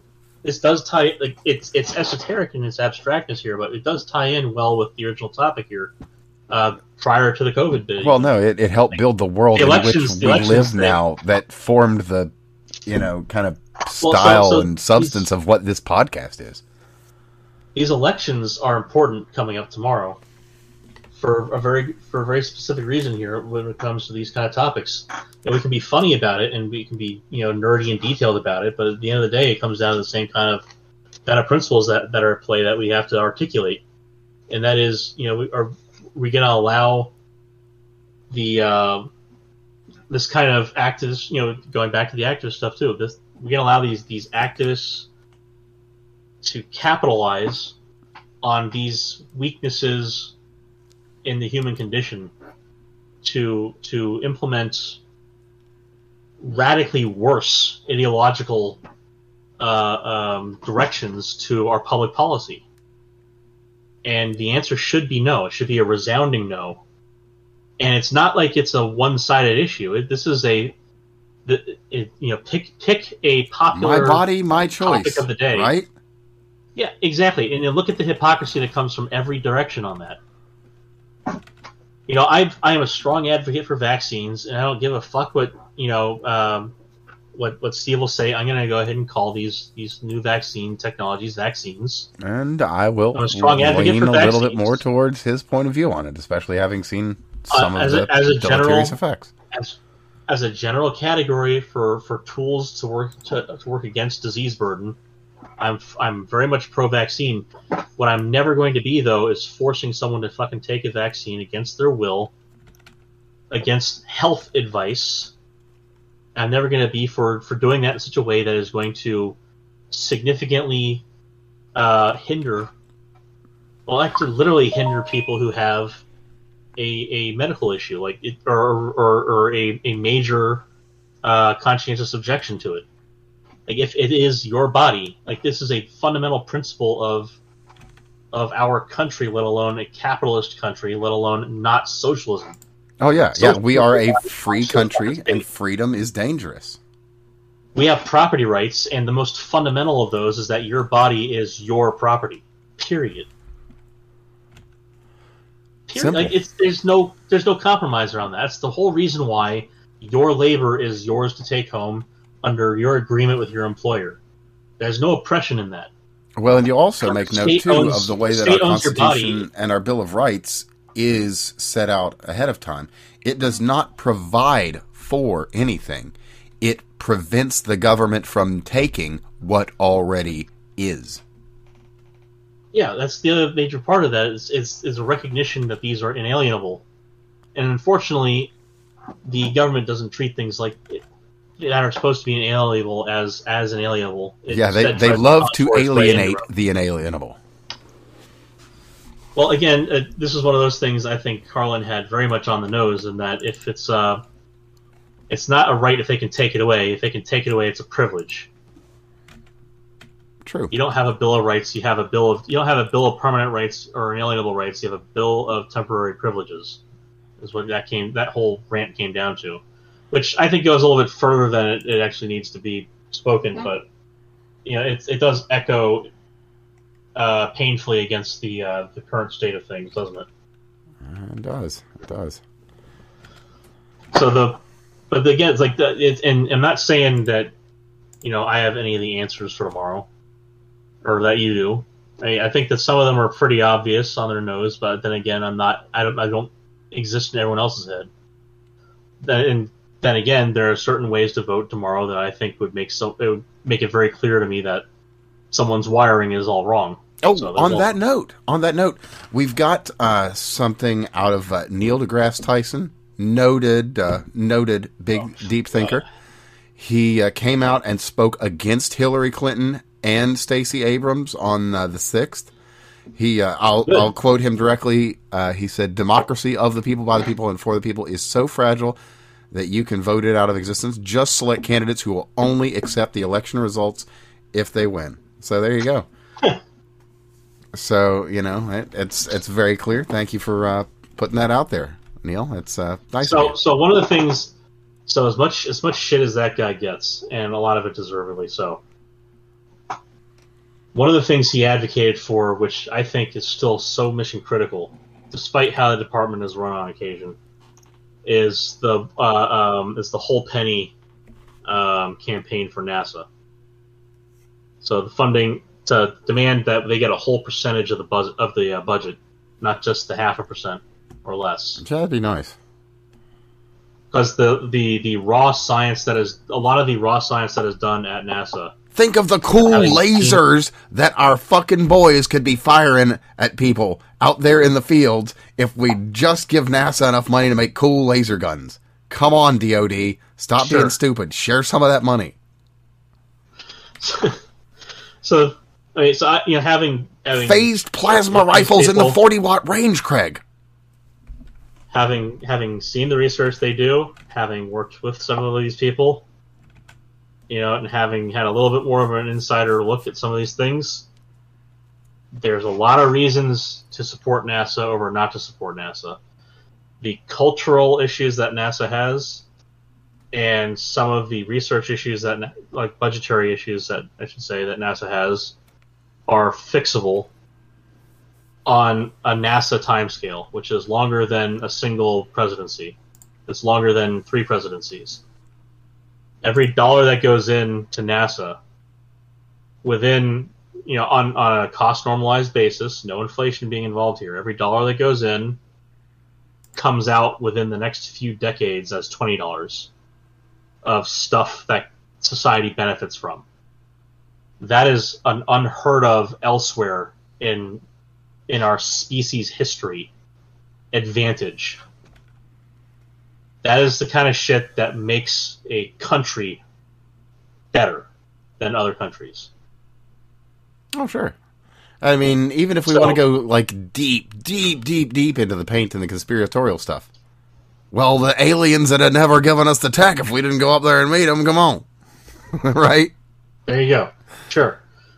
But again, like if, if, if you get a twenty x, you get a twenty like on a on a society time scale. If you get a twenty x multiplier on whatever resources you put in to a research org, the like the research org as your output back into society, the society that was giving that research org the funds and the resources to begin with that 19x profit out of that is our GDP. It's our our way of life.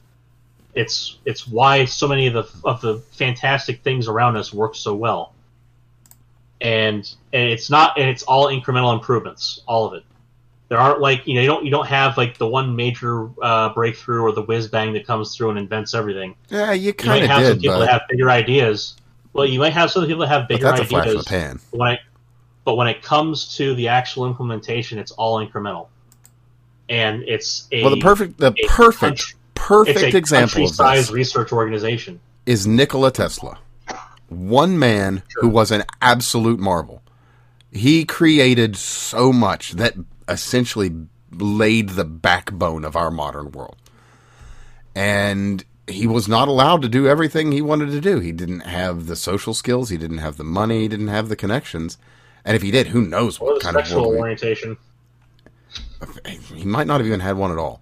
But that being said, Well, he liked he did like doves. true, true. Although I don't think in that way, but nonetheless, No, I don't think so. But nonetheless, you're I mean, the guy was Tucker himself are. he was a uh, he was a gift to the world, and he and it was a gift not even remotely fully utilized, but nonetheless a gift. So again, like uh, But that- that's the perfect I- example yeah, of that. I could I could talk about NASA all day long and, and Tesla and, and Graham and, and all kinds of others. Um, you know, we, we could fawn over them for, for a whole other throughout the entirety of election day. Um, but to, to bring back like you know the you know, the the message I would I'd give to people as as kind of the summary of this is, you know, your vote needs to matter on on a generational time scale as well. You know, the part of the reason to vote for Trump in 2016 and 2020, you know, when I, I've said it before, um, 2016 I voted against Hillary, 2020 I voted for Trump, and part of the reason was those SCOTUS justices. You know, the, the president is was less material at that point in 2016. On a generational level, you know, look at the cases that came through recently with with human rights, you know, the whole gun issues, uh, all of that, you know, Roe v. Wade, et cetera, et cetera, et cetera. These are going to echo in our country for a very, very long time. Oh man, Bruen. And same kind of thing. Bruen has changed the landscape of the way that So the the, human thing- right of gun possession is considered. Yeah. we, we talked about precedents when it comes to activists that are taking advantage of industry positions and basically doing extra governmental uh, terrorism, in my opinion. Sure. And and the the response, the rebuke to them has to be rather resolute. Resounding. it has to be rather, yeah, it has to be kind of overwhelming. Especially, you know, if there's any fuckery going on, it has to be a blip. Yeah, And, that's that's the key. That is the keyest of key points in the vote tomorrow and the vote in two years. They're going to fuck with And- it. They will. They're going to fortify the fuck out of this And- election and the next one. so and- you've got to go out uh, there and and- you've got to be bigger and better and more than that. And here's the thing that should be made clear here when, when using the word they in this sense. It's not like, you know, it, put on your tinfoil hat or not as far as the larger scale of it. The they in this sense is a localized scale. Like it's it look at so Dinesh D'Souza pisses me off to no end with the way he fucking talks. And he just he's just up his own ass twenty four seven. And the way And he he can turn a 30 minute documentary into two hours. 15 minute seriously and but but it, the important thing here though is that Good documentary, meat, but it's 30 of that- minutes. the meat of it is there Mhm. and it wasn't it wasn't like you know despite the organizational aspect of it it's not like there is a single entity that was pointed to or could be pointed to or likely even would be pointed to this is an ideological organization of of assets think worker bees like it's it is it's an ideological organization collective collective uh, action under ideological order um, of, of effectively a cult. Oh, yeah. Quite, uh, quite it- literally a cult. It didn't take a whole lot of people to do a lot of a lot of actions, and, and legal or illegal, leaving that entirely up for interpretation and leaving it ambiguous. The point is that if that kind of action is going to be taken, it has to be made a blip. And you- you've already you've already talked about several of the different things that are being taken uh, advantage of this time around. For instance, just having people standing around and looking at the fucking box and making sure that these same pricks don't come by with their packets of of uh, ballots. You know, you don't need that um, to happen anymore. The And if the cost of doing business on that is every now and then you get some people that get a little heated at each other, like, hey, I'm just dropping off my mom's shit. I am allowed to do this. And you get an argument, I'll settle for a fucking argument. It's a lot better than the other options. Here's the other thing: if we already have a sheriff sitting there watching the whole damn thing, we've got the guy who would settle the entire encounter ready to go. Hello, sir. Who are you? May I see your ID? My suspicion is that you are putting in more ballots than you are able to. Holy Okay. shit. Here's my Okay. ID. Okay. I've got I'm I've talking got about my mom. I got I got to break this one right now cuz I didn't see this before I went to work and it almost takes my breath away. So there's this Oh, thing that happened mm, we'll say roughly September of 2019 and then got worse. I don't know what I'm talking about. But anyway, uh, from the at POTUS account and the wonderful interns that run it, I will quote My predecessor was the first president since Herbert Hoover to lose jobs in the course of his presidency. Since I came to office, we've created 10 million jobs. Was there was there something that happened? Mr. Skinsuit, was there something that happened, Pedo Joe? Yeah. Was was there some thing that occurred that might have affected millions of jobs? Perhaps in an otherwise completely fucking stellar economy? Pray tell. Yeah, it's ridiculous. Fucking breathtaking. Yeah, so like I said, I'm not gonna pretend to have all the answers on this kind of shit. I, I got I got a good idea of, of I already already voted too, and uh, yeah, I like I said, the nice thing about living down here is we got voter ID. Um, uh, I should rephrase that. We have present your ID to vote. Uh, I would prefer voter ID be the norm, which you know, like like you have your social security card, you got your passport, you can have a voter ID. It can be completely separate, state funded. Like the things that make the literal basic civil functions of our society happen, I'm okay with chipping in a dollar for. You know,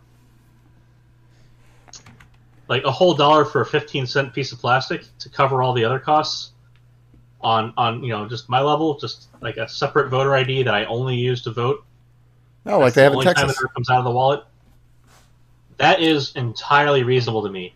The the enhanced security that that would give our country for voting systems would far outstrip the the cost associated with it.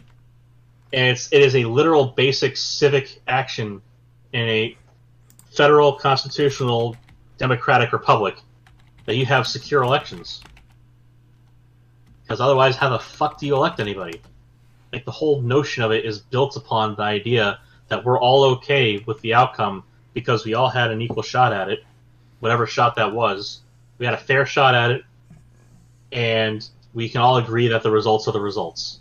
If we can't agree the results are the results, then we got a problem.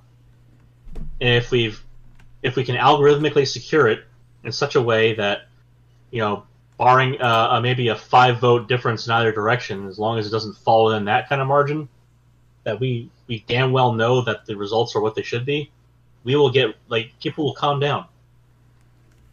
A, a lot of the animus we have is from this vagueness in the results. You know, the refusal to accept the results. So why do you refuse it? Because they couldn't have been that way. Well, what if we could prove that they could be that way? That they have to be that way because that's what the uh, uh, that's what the secure elections told us. If you can't argue against the data at the end, then a lot of that noise dies back. It's it'd so much easier.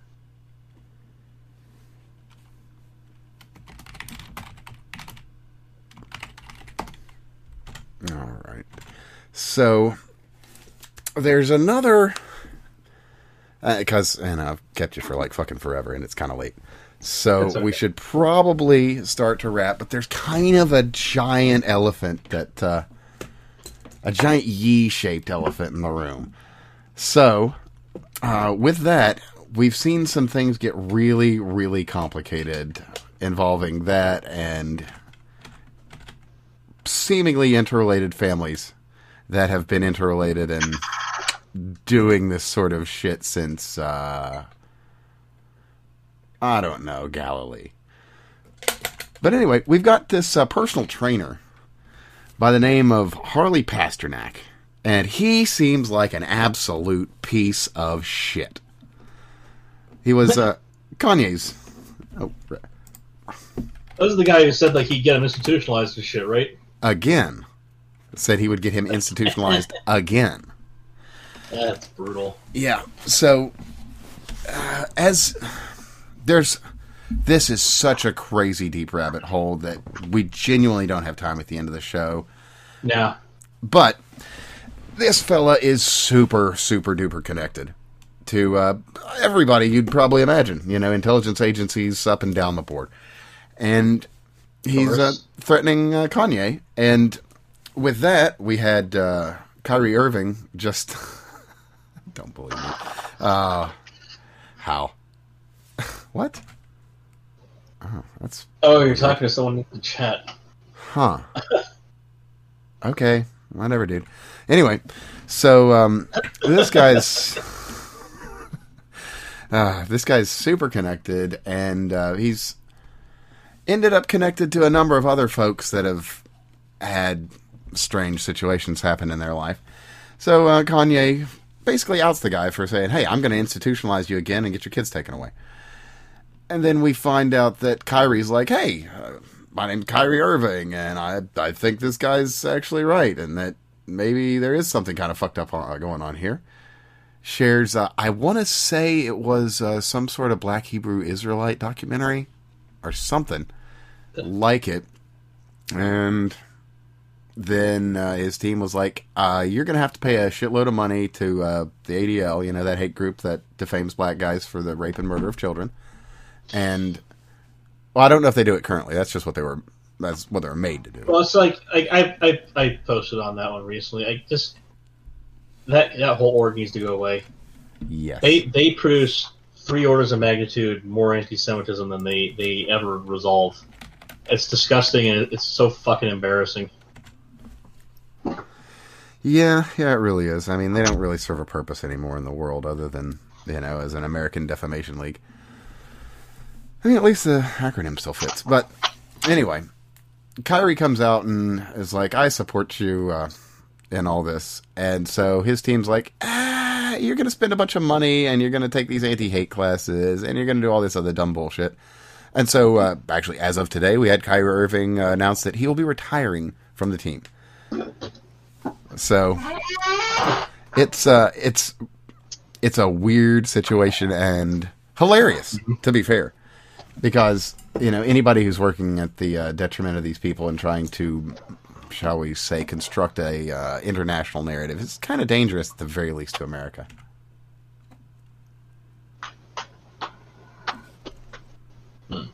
And we'll have to end this WHO and NIH stuff later.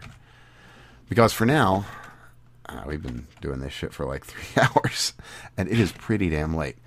so instead of closing yeah, on, you don't need to bore more people. right. So instead of uh, going deep into this legitimately incredibly deep rabbit hole, we'll try and close it out with a little bit of good news, as we like to do. Oh, oh no, they're they're they're showing you the uh, the Kirby sequence.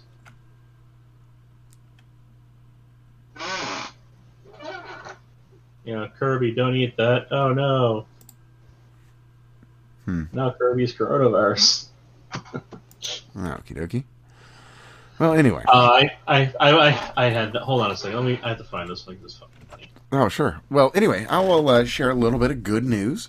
So, uh, out of Italy, we've got um, we've got a, a hot and cold prime minister that uh, has made the people very happy and very unhappy. Um, she is given.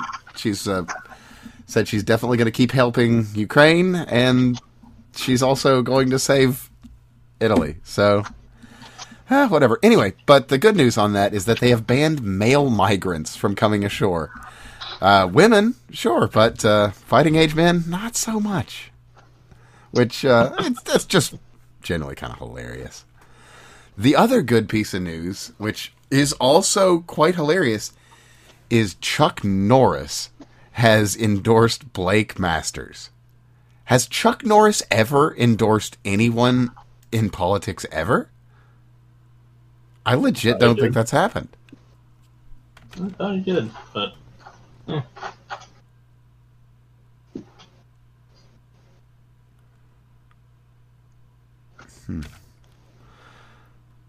I think we've got uh, I think we've got a new viewer that hasn't been here for a while and doesn't realize we've been talking about a lot of this stuff for more than a year. So welcome, sir. I Dude. hope you enjoy the show. Fight me, I have 150 IQ. I totally believe you. So anyway, I got one uh, one last piece of good news if I can find it here. Shared the thing about that. I guess I'll share the one piece of bad news that's actually noteworthy and worth sharing. Let me get this up here. And that is there was a Lee Zeldin rally uh, two days ago. Two days ago now. It's now election day because we're after midnight. So on the 6th, uh, there, there's this uh, big white guy, big, uh, big, mean MAGA Republican looking fella, uh, choking out this uh, black lady and it's uh, it's absolutely atrocious. And uh, I'm surprised uh, that we're going to be one of the few people reporting on it. Uh, unfortunately, the big MAGA man was uh, well, he was a Kathy Hochul fan. And not a big friend of Lee Zeldin, or obviously, uh, in this case, black people either. So he's choking out this black chick that's a Lee Zeldin supporter. Was his nickname Fatternick? Could be. Could be. But he's trying to choke out this chick because, yeah, who knows why? Who knows why not? They, they're just full of hate. So I'll um, throw a link to that in the uh, below spot here for anybody to follow up on. But uh, yeah, you'll see it right up there on the screen, and if you're watching, and if not, well, you should be. You should be following us on Odysee because that's that's where we are, man. This is the good stuff. This is the good place. I've even uh, brought some good people over Wow. here, so this is where you should be for the live show and for everything else. And with that, Wait, hold on a second. I thought you said this was this not a. So is a Zeldin supporter at a Hochul rally? yeah, yeah, she was probably protesting or outside. okay, okay. So I'm not reading. So this I did. Did I hear you wrong earlier, or maybe I, I probably did? Oh, I. they said- Oh, did I say it was you said it was like a Zeldin rally? Zeldin thing. I don't. I. Okay, well, it was a Hochul rally to be specific. I don't know if I did specify that, but yeah, it was a Hochul rally, and you probably had some supporters out here. Oh, good. He figured out I'm not going to answer. So yeah, this is the uh, the long and short of it is uh, this lady got assaulted, and uh, well, that's uh, that's a shame. Yeah, a female protester. So there we go from uh, via New York Post. Choked by a man during a skirmish Saturday evening that involved a New York City lawmaker.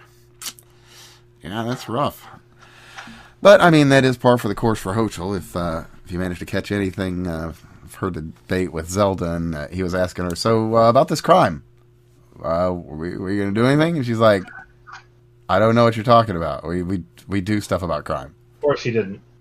No, no, no. That I'm paraphrasing terribly, but that's essentially what she did. Like we do stuff and things.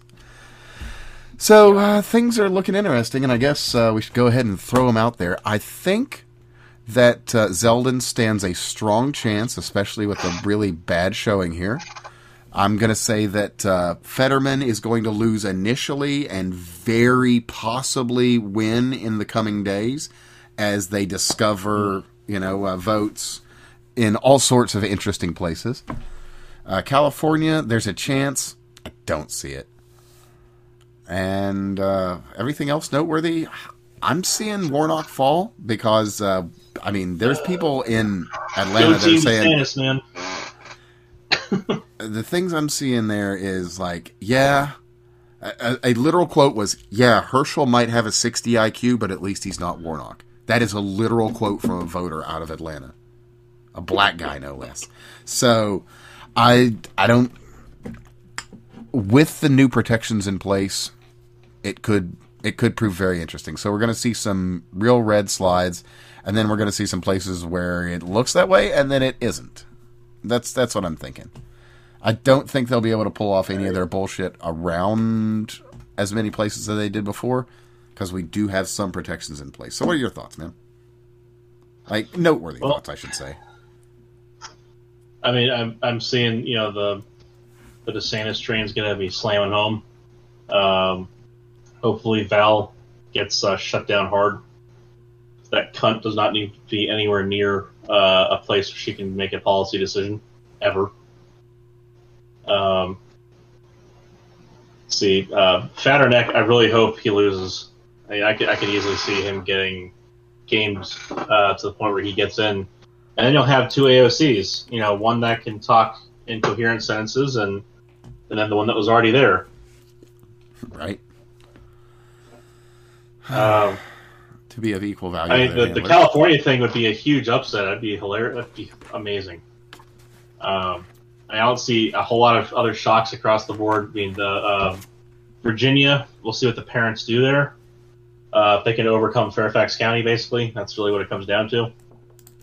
Uh,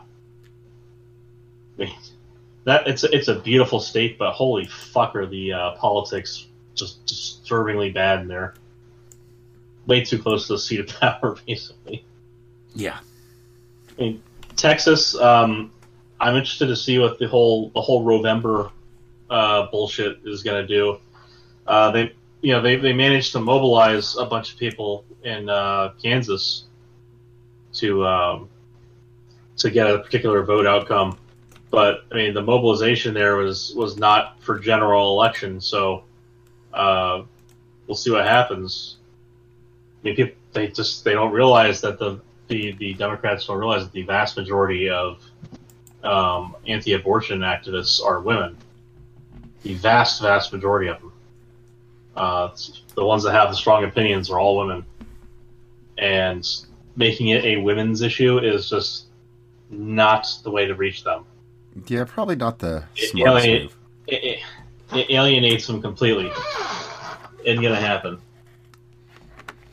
Oh, sure enough. So I mean, I I I, I, would love That's to see point. that blow up in their faces, um, trying to tell women what to do with the vote, as if that was like we're we're literally a century later, gentlemen. Um, century century later, and you're telling women now that you have the vote, vote the way we want you to, or else you're not really a woman. Oh, by the way, we don't know what a woman is. so the dude in the dress next to you, that's that's totally a woman too. So that's that's It's the uh, man. they they they have they have just to be clear, like in in a Biden confirmed party line positions for Democrats are now we don't know what a woman is, but if you have a little girl, we're gonna convince her that she needs to grow up as a boy if she uh, likes baseball or whatever. We're are, we are we don't know what women are, but we're pro mutilating children. That's what they say. Like, that's just can you, can you imagine? And then saying, by the way, be anti, uh, be for abortions up until birth, because that's also not mutilating children. That's healthcare for the woman that we can't define. Right. Yeah. Because now, now you have now you have people who menstruate, you have people with wombs, you have pregnant people or people who have pregnancies. It's like all these are kind of ringing a bell for something, don't they? Uh, what's the one word that defines all those features? Hmm. Gotta be yeah, it's, something it's there. so fucking. It's so fucking stupid. It's again they they they they try to come back in with with these different little rights movement uh, strategies, and they hamstring themselves. And I'm all for watching them trip. Well, it's generally pretty entertaining, to be fair. Yeah. Anyway, it is uh, 153. It is. We have gone crazy late, and actually, I guess it's kind of almost three because we only fucking went forward like a couple damn days ago. So that'll probably do it for tonight. That being said, though, we are going to be trying to get some uh, high-end names. Tell everybody to tune in. You can find my man Craig here at CraigBob99 most places, and you can find me, Evan, at that fake guy Dan, also most places. And uh, if you're getting this tonight, get out and vote. If you're getting this uh, today, tomorrow, the next day, hope you did get a chance to get out and vote because the only thing we're going to do inside of a legal framework to fix these problems is vote. And that's all I'm going to say on that. So, everyone, have a lovely night and make sure you do your civic duty. Talk to you soon. Uh, and if you're in the if you're in the path of a hurricane, Mm, board up and dodge, duck, and everything else. Oh, it's it, it it'll be. A, it, I'd be surprised if it gets past the a weak category one. Uh, but note on that again too. If you are in the path of a hurricane, it's not arriving till after the vote, so go and fucking vote. Exactly.